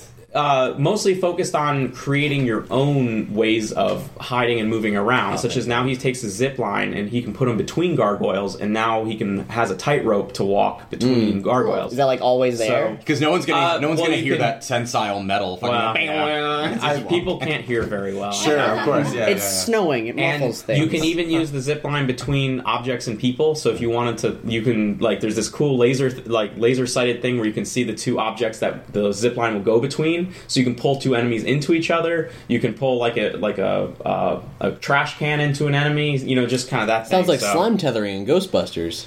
It sounds exactly like that. I, it's it's they're not major changes. You know, nothing nothing blew yeah, my mind here. But if you liked Arkham City a lot, which a lot of people did, and I did, Oh, yeah. it's going to be fun. I really did not like the new voice actors. Both Batman and Uh. Joker are new. Um, Well, Joker didn't have a choice. Yeah, Joker because of Mark not have a Hamill. Well, I guess they did because they had anyone him. else to pick. I just get nervous about this because it's a new studio, and it didn't look like they added much to make it their own. I feel like they're just trying to capitalize on Arkham City, and I'm worried if the story isn't good, because the changes to the game aren't that much. I don't think. I don't Are- think is it'll the, does the combat memorable. system look exactly the same? It, it is. So they didn't the really design it from the ground there's, up. there's new enemies. so it's not from the ground up, basically. Yeah, even there's though it's a new studio, which there's I a find big, weird. There's a big new bruiser. There's a ninja. When you tell me that like just enemy types are new and you just show two, and like that that to me isn't a gameplay change. That's that's just adding new enemy types. Can you drive your car through the city? Um, 'Cause that'd be no, cool. but they did show the Batwing. He did start out in the Batwing and then he dropped out of it. so you get dropped out of the Batwing, and that's the end of it. Well, because he approaches an area that he th- like he, he's But looking he's for someone that it? knows where Black Mask is in in the cutscene, and then it, it actually went in game engine, you know, like and then he dropped out of it. So like I feel like it might have been the beginning of the game. But he's not piloting it. I would not be shocked if it makes its way like later on. If they bothered to, make an it makes sense, actual 3D model of it that wasn't like a scene, then maybe, maybe it could I mean, be in it. It makes sense. It makes sense that it wouldn't have it because that's adding a whole new like game. yeah, like what are you gonna expect? Yeah, I don't know, like what you know. You you probably wouldn't be chasing anyone down. I mean, it is a much bigger environment than. Well, Gotham- obviously, than at some Arkham point, there's going to be a parade um, with balloons filled with gas, and you'll need to round them all up and like throw them into the fucking moon or something. I'm sorry, I want I want some uh, like Batman Returns like throwaways from this. Like I want Christmas- giant Christmas in skeleton Gotham. clown suit guys on motorcycles. Oh, Yes. I want- yes, Yes, I do. And then I Batman's want just that, gonna yes. kill I them want, and not I want care. an ice sculpture park. I want I want it all. I want Like- penguins with rockets on their I, fucking I want, back. I want Max fucking Shrek. Yes, exactly. Voiced by Christopher Walken. Yes. How awesome would that be? So good. That should be the fourth game in the Arkham series. Is they just they do art they do Batman Returns. Yeah, Why the hell not? Yeah, Arkham that'd be awesome. Returns. Yeah, why not? Yeah, do, let's do it. all right. There you go, guys. Done. You're all you're, already welcome. investing in things that We are, are- someone else has done before. Try this one out. Yeah. We are doing the pre-production for you. That was a freebie. Oh, on a, on a side note, I, I saw an interesting thing today about Saints Row Four. Yeah. Um, it was just on one of the monitors they were playing, and I think I think it was only playing at E3. Maybe you can find it outside, you know, on the internet somewhere. Obviously, everything exists on the internet. But it was a it was a scene of Keith David Uh huh. as Keith David. Of course. Yup. Um, the president is running and jumping, and he's butt completely naked, Uh-huh. and he's running and trying to reach for a ledge, and Keith David comes down and grabs his hand and heroically like lifts him up like they're best pals, and Keith David's just saving the naked president. and then and there's another scene later where the president's just standing there naked, staring at the spaceships as like fire's raining down on him. I think that's in the the, uh, the trailer. But Keith David is in the game a lot more than just the beginning. you I just want to point that out. Do you I think love that's it. it's It's the best part. suspiciously a lot like that new movie with uh, Channing Tatum, White House Down, where he's uh, with Jamie Foxx, who's the president? I hope not. Oh. I really hope not. Um, so the last thing we basically saw today, which was the incredible, thing that, the thing that all of us saw and, and we together. didn't. I don't think we thought it was going to be this incredible. No, no, we did didn't. not expect this. Uh, we went to see The Witcher. Oh my god. Witcher, The Witcher Three. The Witcher 3 Wild Hunt, CD Projekt Red, a studio out of Poland. This is the third game in the series. I've never played them, um, but I I guess Brandon and Johnny, you guys have. a. I haven't played much of it. I, I've been. I- I've- I will now. yeah, I've, I've played all of the first one. Uh, they were kind enough to give us free downloads for the Yeah. first two, which is like 300 hours of gameplay. um, so basically, the Witcher one is kind of a linear experience where you're in one area, you complete it, you move on to the next chapter. Similar to, uh, to Witcher 2.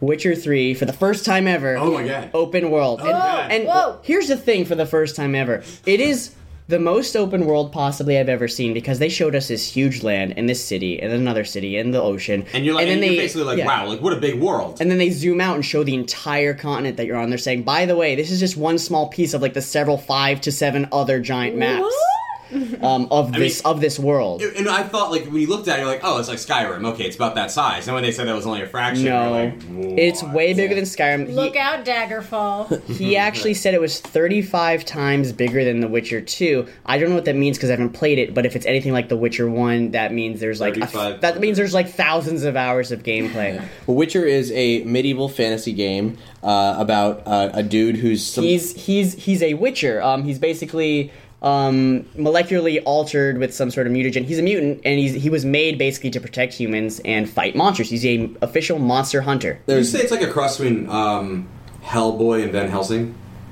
Like him as a character? Uh, kind of maybe a little, but because Hellboy's kind of good, He and, and he's kind of Helsing-esque, though. he's a gray area. He's neither really good or bad, Gotcha. but uh, Nor are the decisions that he makes. yeah, this, yeah, they, they said several, like, like my best quote of the whole fucking maybe quote of the whole E3. He's not a knight in shining armor.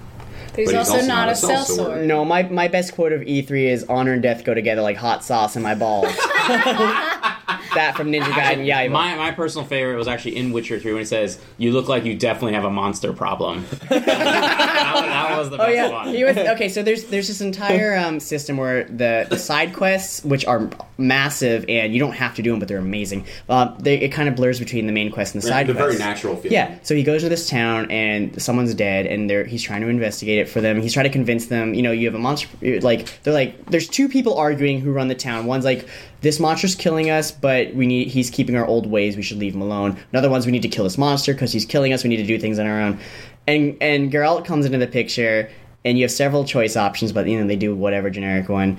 And the guy's like, "We don't need your help. We don't have a mo- like. We don't. Need, there's no problems here." And what was the quote? What the fuck did he say? It was like, "No, I, I definitely think you have a monster problem. There's a guy dead there with fucking Yeah, like tree open. roots coming Yeah. out of him." He, he's good. He split his rib cage. and he's just standing right next to her going no you have a monster problem and um and so basically you you get to choose sides and there's there's probably several other ways to do it and it led to this whole dynamic quest that you don't even have to do that was amazing the game is like a third person Skyrim, except that whereas Skyrim was a, a mythic world as far as their, their magic and creatures and everything, this feels like a mo- more uh, folkloric world.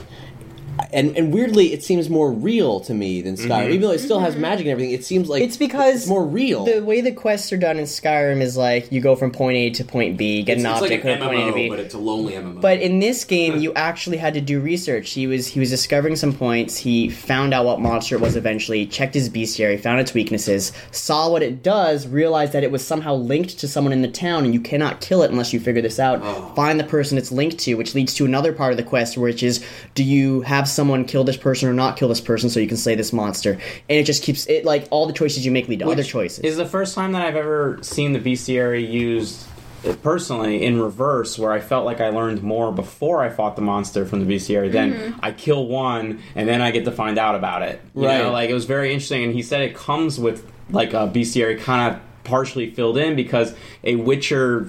By training, should know basic yeah. things about the monsters yeah, he hunts. and and so once he figured out what monster was, he had the info because he's been hunting monsters, you know, forever. That's what he was made He's an old dude. Yeah, um, especially in the third game, he looks quite old. Um, so you go into this forest, everything's dynamic, it's open. You just wander in, and this this monster, this ancient monster you're tracking down, is controlling uh, the ground. He's controlling the wolves. It's like it's not a boss. They said that this creature that you're fighting, which is really a complex, hard, difficult creature, is not a boss. It's just something that you encounter. And what's crazy about it is it's like an infestation. This whole wood section, which you could stroll through on your own without ever wandering Yeah, into thing, is like- this quest, it has a problem. I kind of wonder what if you stroll into the woods without knowing any of this. Then you're Well going to get attacked by those Yeah. wolves for starters. And you're not gonna know why, and it's gonna keep clearly- It happening. was clearly like it has a territorial behavior. This monster Mm-hmm. and those that particular forest on this giant map is his forest. and the monster looked really cool.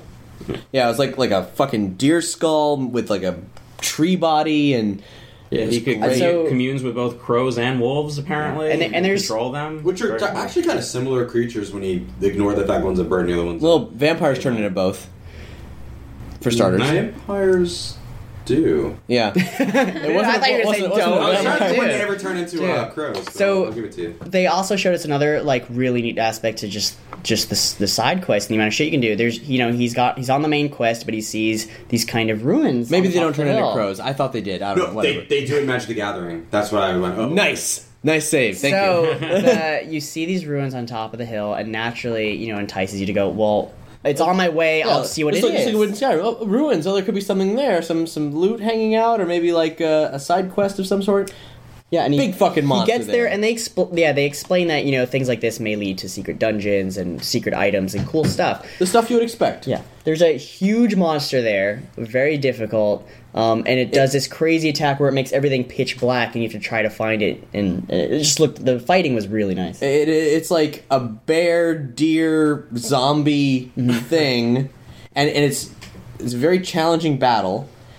And he dude fights it up to a certain point, and this thing's extremely strong. You do not encounter this fucker lightly. Like the guy would have died if he didn't have cheat codes on. eventually this monster leaves and it doesn't like instead of just like fighting you to the death like a real creature it goes back to its home to lick its wounds and you can choose at that point to track it and like kill it once and for all And you don't- say, you don't know where well it that went encounter's off to. over it's not it's not get on my case anymore fuck it let's go Yeah, and you don't you don't know where it went off to. you have to yeah And the way this thing fought, by the way, I mean, I would not blame anybody who just wanted to go, you know what, fuck it, I'm just going to move on and, and not follow this thing. Yeah. But if you have any sort of honor, you will follow it, die 18 more fucking times. hopefully, I didn't see how he saved, but hopefully it autosaves every five fucking seconds. this game is gorgeous Yeah. We have to talk about the weather effects. The- it- that's the thing. And when- just real quick, when you said it was gorgeous, though, the whole thing when you go to these conferences, they always set it up. It's pre-alpha. Don't judge us on how it looks. Oh, yeah. and it fucking looked like I would be happy if I bought a game and it looked like that. I would have been fucking super impressed. it is well beyond anything I've ever seen before Right, it, it so- was and it's if- just pre-alpha. Now the characters need some polish, but the environments itself Beautiful. were amazing. But there was an effect where uh, Geralt was meditating because he does that in every game instead of sleeping because he's a crazy goes mutant. a he's a crazy mutant bastard. He goes into a deep state of Kelnorim. and they show the um, that's exactly what he fucking does. And then you know it shows the clouds swirling around. It turns to him night, and then back to day because he's resting the entire day because he's tired, fucker. and, and while doing that, you can actually watch all the you know the, The sun full, the full cycle, the environmental and, cycle. and they brought up, and it's also really good gameplay too because they said like you don't want to fight a werewolf on a full fucking moon, right? Because they're exponentially diff- so more difficult. What do you do? Just meditate for like four days until the Uh, moon dude, phase I don't. Or till the, or you can in the other games you could do just like a few hours, or till the sunrise, or and stuff like that. Right, So, okay. and he, so the, a storm starts when you're um, meditating. You wake up and it's just it's cloudy, it's raining, there's wind everywhere, and the first thing you do is like he looks at the trees and he walks through the forest that he was just in, and every single leaf and branch is swaying, and it looks absolutely beautiful. the boughs, the trees, based on the kinds of trees they are, are moving in the most realistic way I've ever seen. It, like it looks like a real rainstorm. These trees are bending. the the The grass is blowing. Pine needles. Mm-hmm. It it adds so much to that foreboding of that forest he was walking into. Oh I mean, it just I was getting the- creeped out, Yeah, the, the, the degree that in, like changes the game as far as like a open world for the first time ever. Yeah. is like Yeah. you know tenfold. With Yes, just I was wind. getting- for the first time ever. For the first time ever. Yeah. wind, He wind effects on the environment for the first time. He was ever. fighting stuff in broad daylight, and I was so, but I was so creeped out. It may have had something to do with the beer they gave us, I swear I felt wind Like- in that room while that was happening. but Yeah. I mean, it was so. Oh yeah, just just because I don't think we talked about it. The the Polish people ran it gave us uh, Yes, be- beers. Polish yeah, beers. and they were Polish very, they were very proud of their Polish beer. and I drank mine warm. and yeah. and also and also we uh the the thing almost collapsed. we almost Uh, died. We almost died. There was like it's a uh, it was a structure like a temporary ceiling that was holding the projector. The and moment it- we sat down, it started rumbling around above our heads. Yeah, and and so I want to really set a stereotype straight. There's all those jokes about Polish and you know the screen door. Not fucking true. These guys just engineered the fuck out of that. They're just like, you know what? The roof's caving in. Get some fucking duct tape. And a- Done. and a fucking board beam. and a beam. And it worked, and it was amazing. We all applauded. and I think it was a little stronger and fucking better than when before it broke. yeah, and they a- in the end they asked if there's any comments, like a survey, and I wrote, "Saved my fucking life." Yeah. thank you. Um, So other than that, back to the environmental effects. They, there's a, another really cool gameplay mechanic that I'm so looking forward to, where they said if you're when it was raining and really stormy and lightning and, and wind everywhere, which is which is what was happening. He said if you try to travel by boat at this point, like for a quest or anything to explore, your boat's most likely to get destroyed or capsized, And you're gonna drown. And yeah, it's going to fuck you up and possibly destroy whatever you're on. You want to play Wind Waker?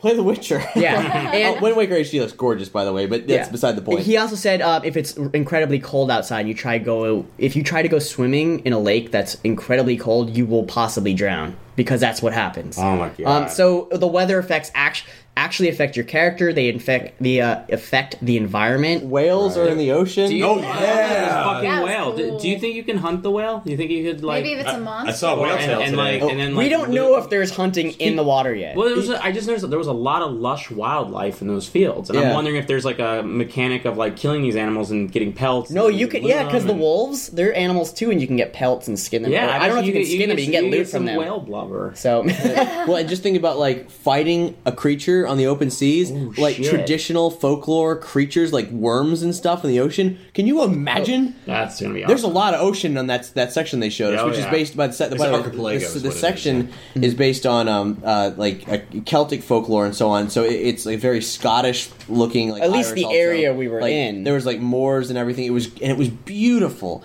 And the character interaction is so diverse. There's all these options to talk. to I like how they said it. The, oh, it's not done yet. I'm like, oh, there's all these options that affect everything in the game. It's amazing. Uh, the the townsfolk they, they they live in real life cycles. They travel and everything. They Oh, we, we didn't talk about the end result of that quest, did we? No, we didn't. Here's what happened. You choose to fight the monster, at least in this demo, to save everyone in the town, right? But because you do that, the monster stopped guarding the village and then they get invaded and th- there's this whole scene that happens how like in the other witcher when you when you the other witcher games when you do certain quests like it tells the story of what happens afterwards. And it said um, they get invaded and they all get killed and they don't survive even three months after like since you destroyed the monster. Now you could take the other route and do nothing about the monster and it'll still probably kill people but the whole town would have survived. And it, everything in this game is kind of like black and white there is no real good or evil you pick a choice bad things and good things are going to happen from both regardless Well, actually, you said you said black and white. It's not absolutely not The black and white. that. It's- oh yeah it's not i said it's not black and white It's Okay. all shades Yeah. of it- yeah, it's it's crazy because it. Um, Matt, I don't know if you felt this way. It was like Walking Dead, kind of. Oh, absolutely. Like you're in these intense emotional situations that maybe you're personally not invested in, but these people are having real problems. You tell them something, you don't know what's going to happen because it's not. I mean, like like Brandon was saying, you kill this monster because the monster killed. And that's what you do, you kill But that monster, you were like, well, it's a monster, obviously, so I can kill it. It's getting kind of rambunctious. It was turns out it was part of an ecosystem, and in order to kill that monster, it was like psychically tied to an innocent woman, Mm-hmm. and. You didn't know that, and you told these guys, and even though they liked her, they killed her. Like, And then they killed their and- elders. and you and can yeah, choose not to you can choose to probably try to and stop there, there are all these kind of dialogue trees. I could see like several possible ways that this Oh, is going to go down. They just went one path. Yeah. and there were so many I- ways you, this could have you turned out. probably could have approached the, the girl that was psychically linked. Yeah. Why didn't he talk to her? Exactly. He probably could have. And- and- Or I- kill her I, I just yourself. love, I just love also that they. Yeah, exactly. He probably could have. It, I thought it very interesting that. Also, you know the the non-player character that he chose to kind of quote unquote side with and and trusted to do something. When you came back, he didn't quite do that. no, he, he was not trustworthy at all. Yeah, it was very. He was a bastard. Yeah, and just- and the funny thing is, is all of this that we described is not part of the main story. It's just stuff he There's found while exploring. Side quest. Yeah. So and there's like thousands of them. But here's the thing: no matter what happened to that village, he still fucking got paid. You did. Yeah. He Yeah, got Always yeah. get paid He right away. He does Geralt in every game. Make sure where I need coin. It doesn't matter if it'll save you or kill you, whatever. I need coin for this if I'm doing this, Yeah. which is funny because you do. Your shit costs him a lot of money in that, those games. So whatever he That needs, it. he does hair need it his- actually. The beautiful hair of his wasn't for him. There's another thing that, that they didn't actually describe um, during the gameplay, which I don't know if any of you know, but in all the Witcher series, he has two swords. You're wondering why does he have two swords? He does. I thought it was a cool feature. Here's here's what happens. Here's why he has two swords. He has one sword that's completely made out of silver. That is the only way to do damage to magical creatures. When you oh, saw him take out the silver one to fight the like enchanted wolves or the monsters, it's because if you use your normal sword, it does almost nothing. But in order to fight things that aren't magical, like humans and normal animals, you have to use your normal sword because your silver one doesn't do nearly as much damage. Interesting. And it's the silver one is a lot smaller. Oh, that- right. Yeah, so it's very not- dynamic, and they didn't show all that, but you do constantly have to switch between weapons, and each weapon has several different skill style styles. Like one, there's one skill set for groups, one for fast attacks, like if you're fighting thieves, and one that's like strong attacks. And both of these weapons have several different tactics. Very And you can switch between them seamlessly, and that's how it was in the other games. And it kind of looked like that's what he was doing in this. It's pretty sexy. And you know, it's all obvious in RPG, so you can get certain things up that you want to use more. Yeah, So it's so cool. and the beer. and the Yeah. beer. Uh, so Definitely a surprise. I didn't think it was going to be that good, and No. it really blew me away. none of us thought we thought, oh, we'll check it out, whatever. No, The, the, and the Didn't see it coming. The whole NPC system is the best I think I've ever seen. And here's here's the ironic thing, and I, correct me if I'm using the word irony wrong because I don't know what it means. Um, the game was com- that was developed by Polish people. Yes. the Polish people, and As a launch title Oh. for the Xbone. I we at least we think it's 2014. it's not a, it's, Oh, it's that's it was right. supposed to come out on the Xbone, but what's not coming to Poland anytime in the near future? We think. uh, yeah, uh, Poland is not on the on the books. to get an Xbone because of the internet situation. So that country developed Well, we an awesome game and they can't play it on the Xbone. right. We don't know why yet, though. No. Sometimes it's local government issues. And hopefully we're not being trolled by the internet. Yeah, or that. No, it's on the it's on their frequent asked questions for pre-order. And they didn't know this till. Microsoft announced it. After they developed and I made it. really, I really wish you got an interview right when they found that out. Like, They as probably, like- I, I like- guarantee they're too pissed off to do an interview at that Like, point. like no, like he's in the middle, like in the middle of the interview. He goes, "Oh, I'm sorry, my phone keeps ringing. One second. Hello. Oh yeah, Microsoft. Okay, I'm sorry. One second. Right. You're what? what? I'll kill you. I'll kill you. But in Polish. but in oh, uh, just Don't go back on e- edit this That's not with me Polish. speaking Polish. okay, no problem. Okay, good.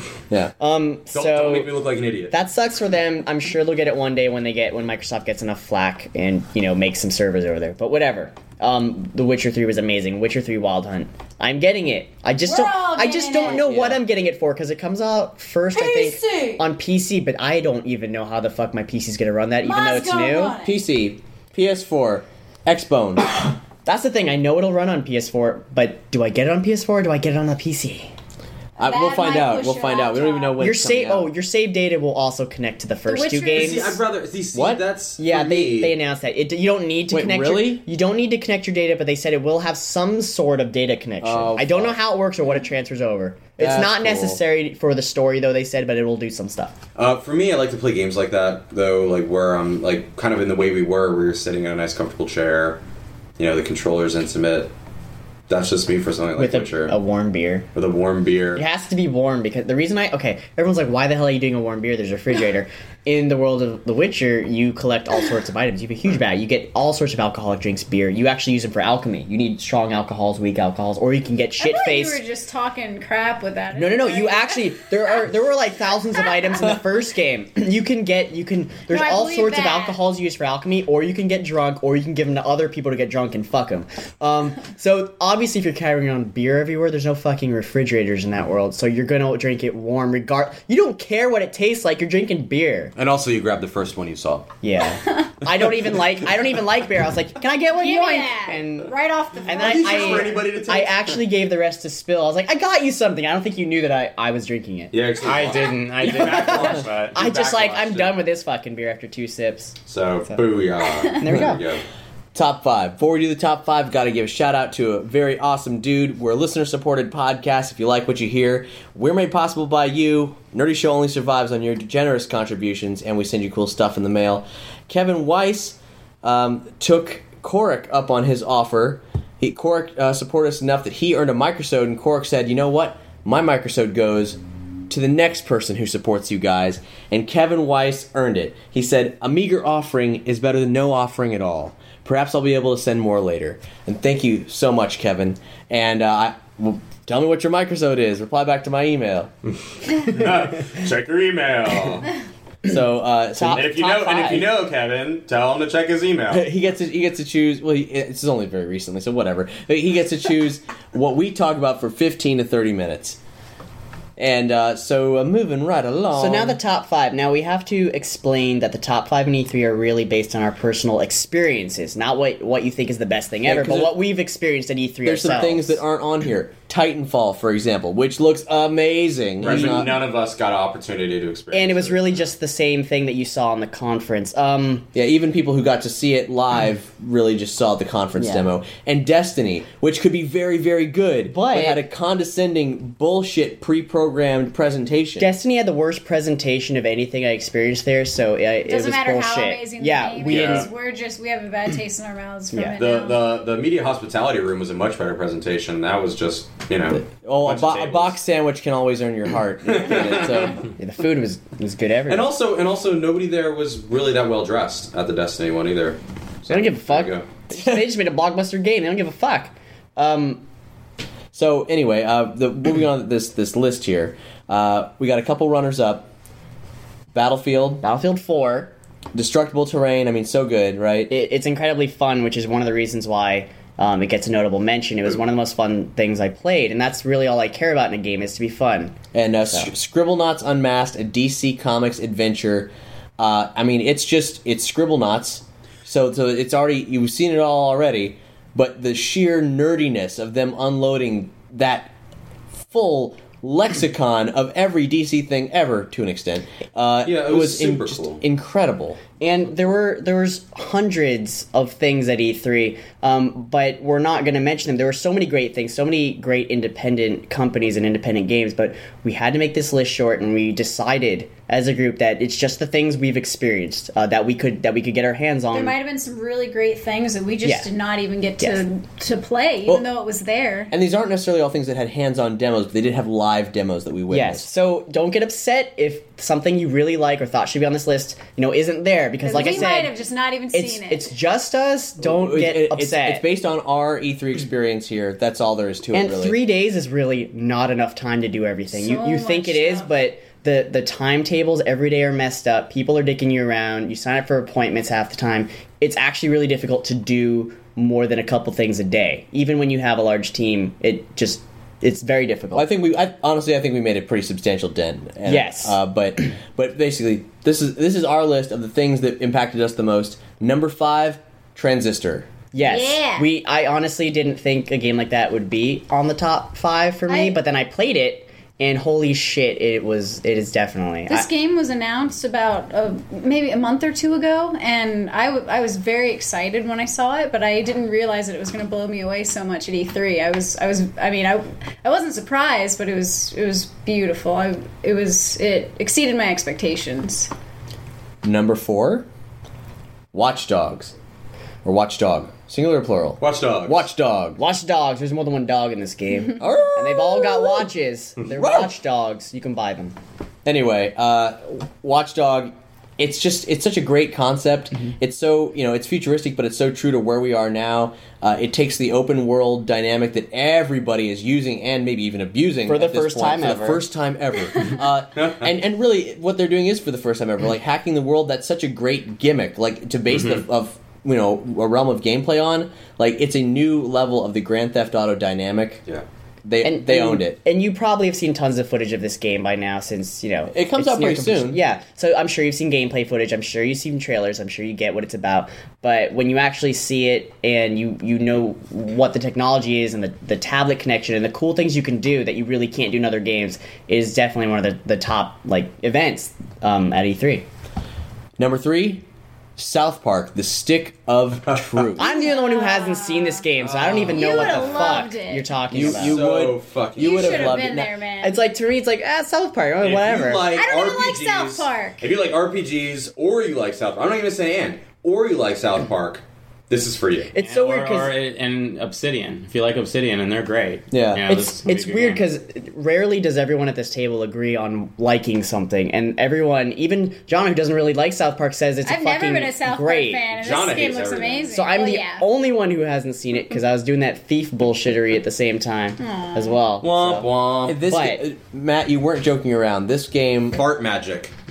That, looks that was the only thing that went a little The- far, but the- it, it was okay. this game looks just like the show. It is Just com- like it. it is indistinguishable. Yeah, I, I wish there was no heads up displays or you know just Maybe you can turn them off. at all because it, it looks just like the show. Uh, and it uh, it the interpret the like you know fourth grader interpretation of like of magic. It's basically it's all the kids from South Park larping and Yes. taking it way too far, and mm-hmm. that's the plot of the game. Like Lord of the Flies too far. Yeah, like it's it, it's it looks like it starts relatively in the school, which they've ransacked because this LARPing game got blown way out of proportion by Cartman and Kyle. It- It's an RPG that's aware of itself as an RPG, so it makes fun of itself, but yet at the same time does the RPG elements really well. Yeah, Yeah, and, and one of the most impressive aspects of what they showed us wasn't just, you know, it's not, okay, it's dick and fart jokes, and that's great, everybody likes dick and fart jokes, but what was really funny was in that reveal that we saw, which I don't want to spoil it for anybody, but um, they do put you up against you're a new kid at the school, and you're you're with uh, you're you're working for Cartman, who's the Grand Wizard of the uh, KKK. uh, which Is that like his class? I don't know actually. Well, yeah, they're wizards. That's they're all wizards. they're human wizards. They're the humans, and they're going up against uh, Kyle, who's the king of the el- the Jews. Elves. he's, he's king, he's king of the elves, He's but the his, Jew king of the elves. his class his class is Jew. right? Yeah, his class is Jew, and um, but but we actually got to a point that I thought was going to be the end of the game. Like, what the hell are you showing me the end of the game? Where you got to choose between them, um, and suddenly they reveal the true villain. And it's like if it had been any other series, it would have been just as magnitude magna, magnitudious. just as big of a I deal. hope it's Apocalypse. Oh, dude, I can't even tell you because I don't want to ruin it for All right, you. so don't. I'll, I'll But find it's out. just like holy shit! Like you just pulled a reveal on something as silly as South Park. and and it, it's it's simple, but it's it's great, and you'll see characters that you haven't seen in South Park in Mm-hmm. ages. Chef. God, Uh, probably not. Probably. Chef's still dead. be But like, uh. I'll just go ahead and say this: uh, uh, Stan's gay dog. yeah. He Oh humps my your God. face. Well, Well, I I'm, mean, I'm sold on that. One of one of the uh, powers was an anal probe. That's straight from like Yeah, the first you have an episode. anal- yeah, You actually used your anal probe. right. oh my god. I, I, was- I, I hope the game has like a like a bestiary or, or something like like Oh a South God. Park encyclopedia. Like It will that- now. it would- I mean, it would be really cool. And and the, weird, weirdly enough, um, the Facebook episode they did was one of the weakest episodes they've done in recent years. But they actually worked it into the gameplay. Yeah, it's how you gain par- uh, friends and party members and all sorts of weird shit. yeah, Wow. They add you on Facebook. yeah, It's actually called Facebook. it's actually called Facebook, but it's, I, don't, I don't know. and, It doesn't and look the like the it. the item equip thing, the item equip screen is screen is actually the avatar uh, creator on, on, on Facebook. You know, for Yeah, South yeah, what Park. the fuck? How are they even getting away with that? Well, and there was there was another property that they parodied before. Oh yeah, yeah. Um, uh, your favorite, Brandon, your favorite Chipotle burritos. Yeah, they, Gives me bloody diarrhea. They give you gas, and therefore, and, and, your mana. and therefore it refills your mana because Wow. because much magic is relating to you f- setting your farts on What fire. are these royalties they're paying to these companies? They're, because No, no, no, because they can call it a Chipotle burrito. Chipotle's a pepper. Yeah. oh my god. But it's what wrapped about just Facebook? like what do they do though. with Facebook? no idea how they got away with It's that. probably a All right, parrot. so that was our number three um, that everyone agreed on. Yeah. Um, Holy shit. Now, number two Yeah. was something that I don't even think. It, it- maybe we just were not good at doing research, but we didn't even know it existed till we showed No, up. no, nope, we didn't. know. So the conference. No one knew it existed. Mad Max.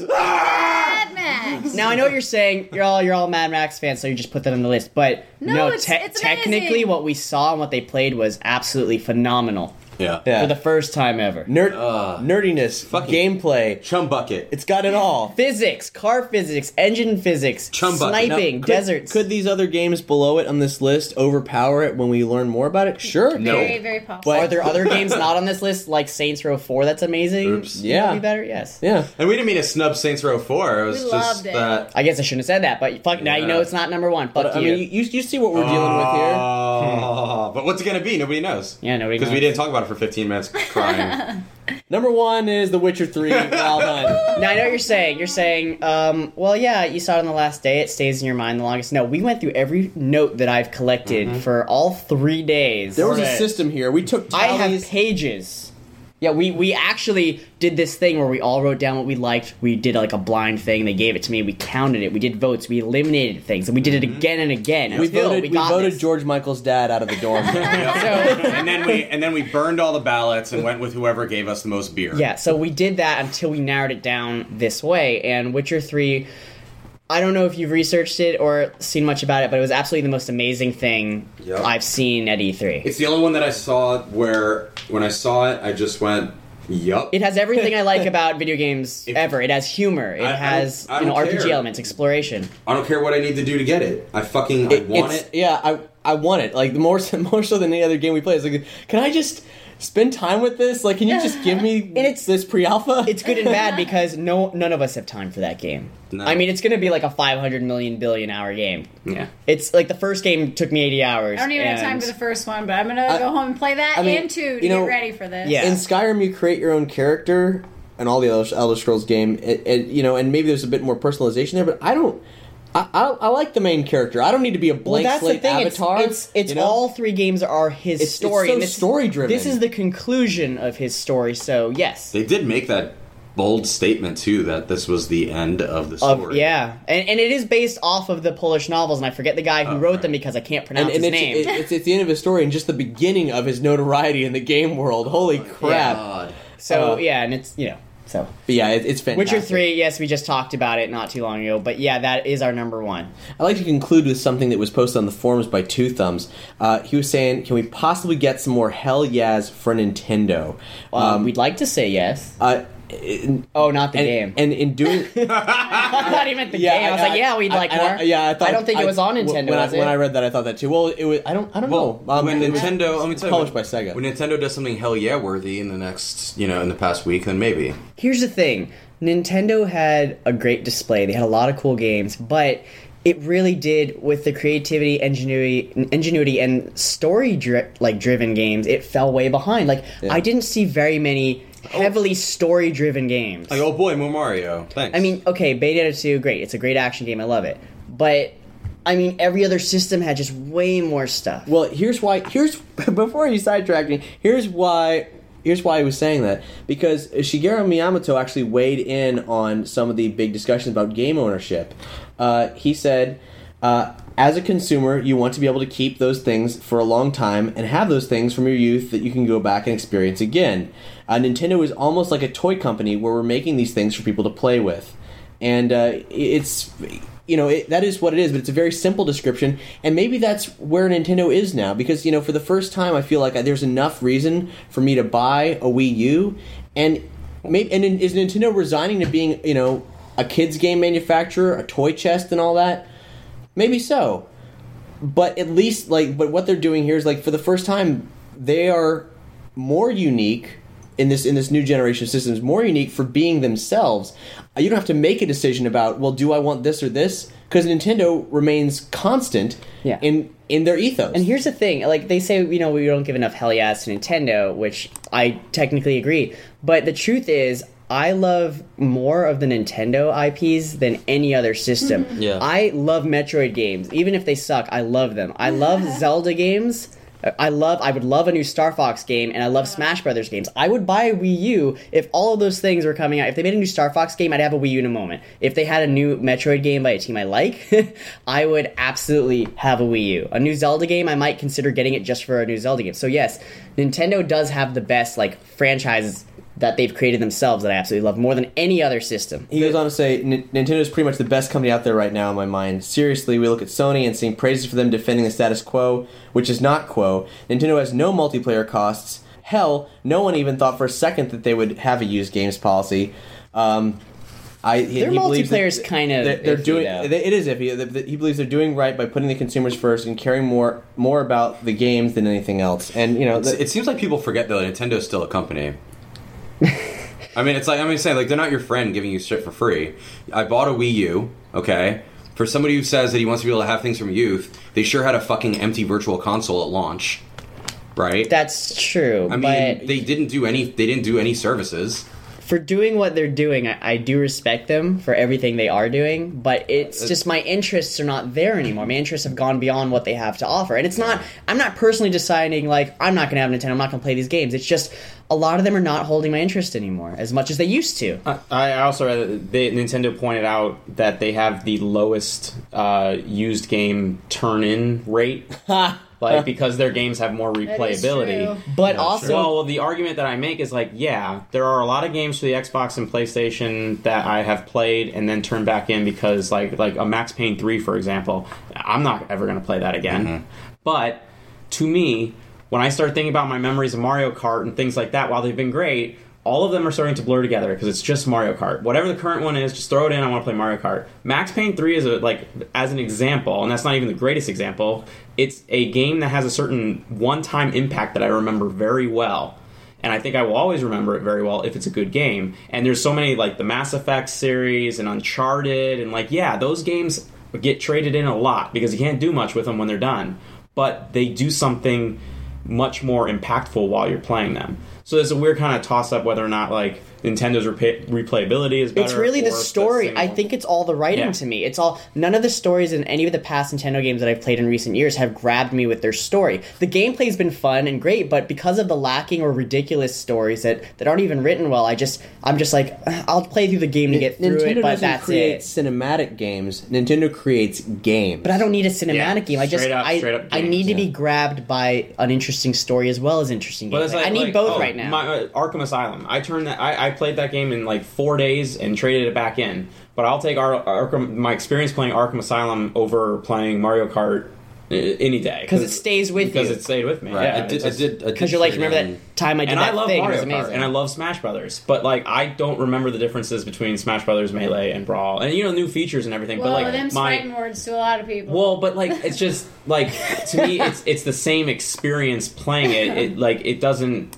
you know, it. it all the generations of them are starting to blur together. Mm-hmm. Like my feelings that I have while playing. So we're, we're sorry we don't say enough nice things about Nintendo, but we're all getting old and tired, and we need a good story. I have a Wii U. I like I like the Wii U, but like I said, I mean, for people touting themselves as we're the you know toy box or whatever, the fucking virtual console sure still is empty, and you know even from launch, like it really had nothing. So I don't know where that claim's coming from. 3DS is getting more and more Well, awesome, at least. I mean, the fact Yeah, is, true. Wii U had a really bumpy open, and I'm glad I didn't buy into it early on. Mm-hmm. Right now, it's looking way more appealing, and I can tell you, out of all the systems that I played games on, the one I'm getting, and it's not just because of Earthbound anymore, is the Wii U. I'm lo- and I'm looking forward to it because Yeah. I know that I'm going to have some fun.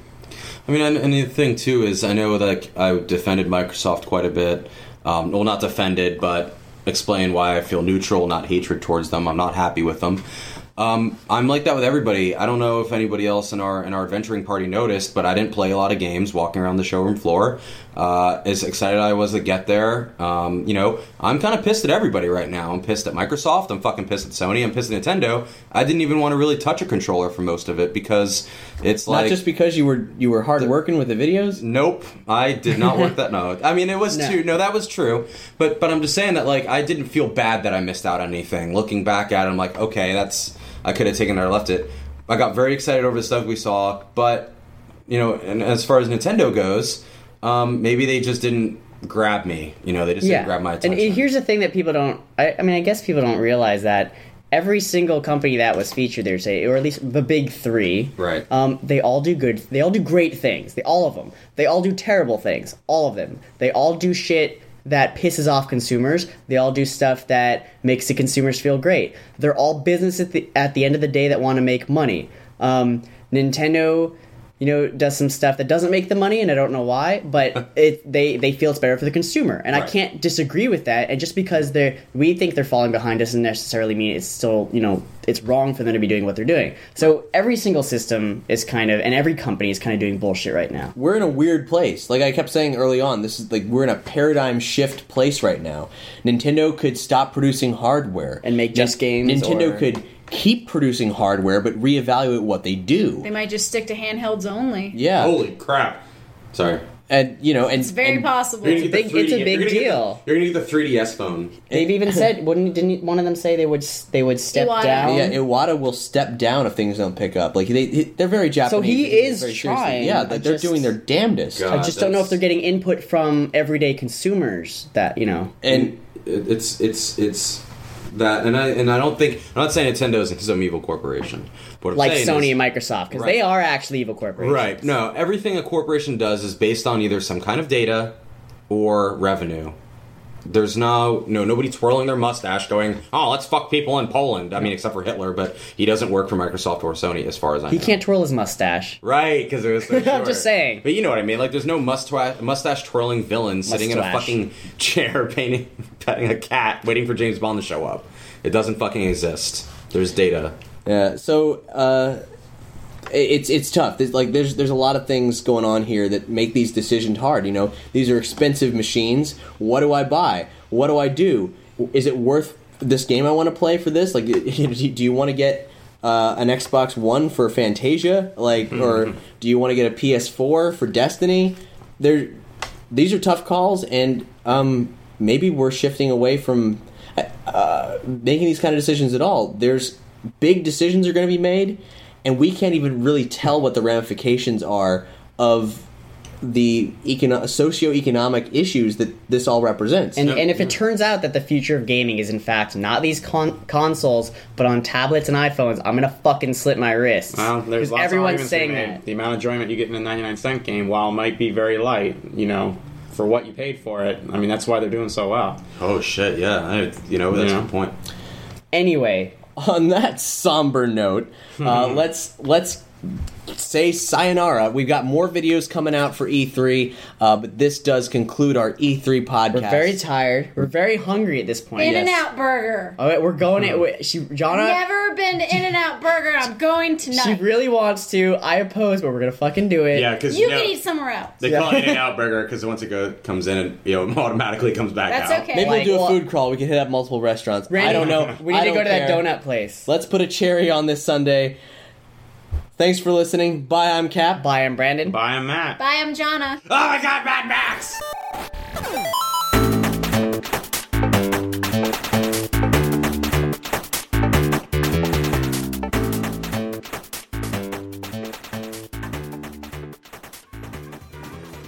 Thanks for listening to Nerdy Show. Hmm. Nerdy Show is made possible by a comic shop, Nerdapalooza, the generous support of sexy listeners like you. As listener supported entertainment, we rely on you to keep this and other shows on the Nerdy Show Network alive by telling a friend, mm. rating and reviewing us on iTunes, uh-huh. making a contribution to our monthly support drive, or just making sweet, sweet love.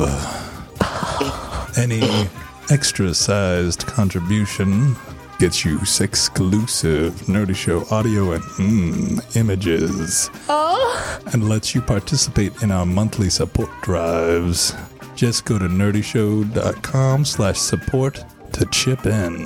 Oh! For more episodes of Nerdy Show, as well as other fine, fine programming, community forums, videos, articles, and more, head over to nerdyshow.com. You can subscribe to all Nerdy Show Network podcasts via the iTunes Store. And for the latest news, follow us on all of your favorite sexy social networks.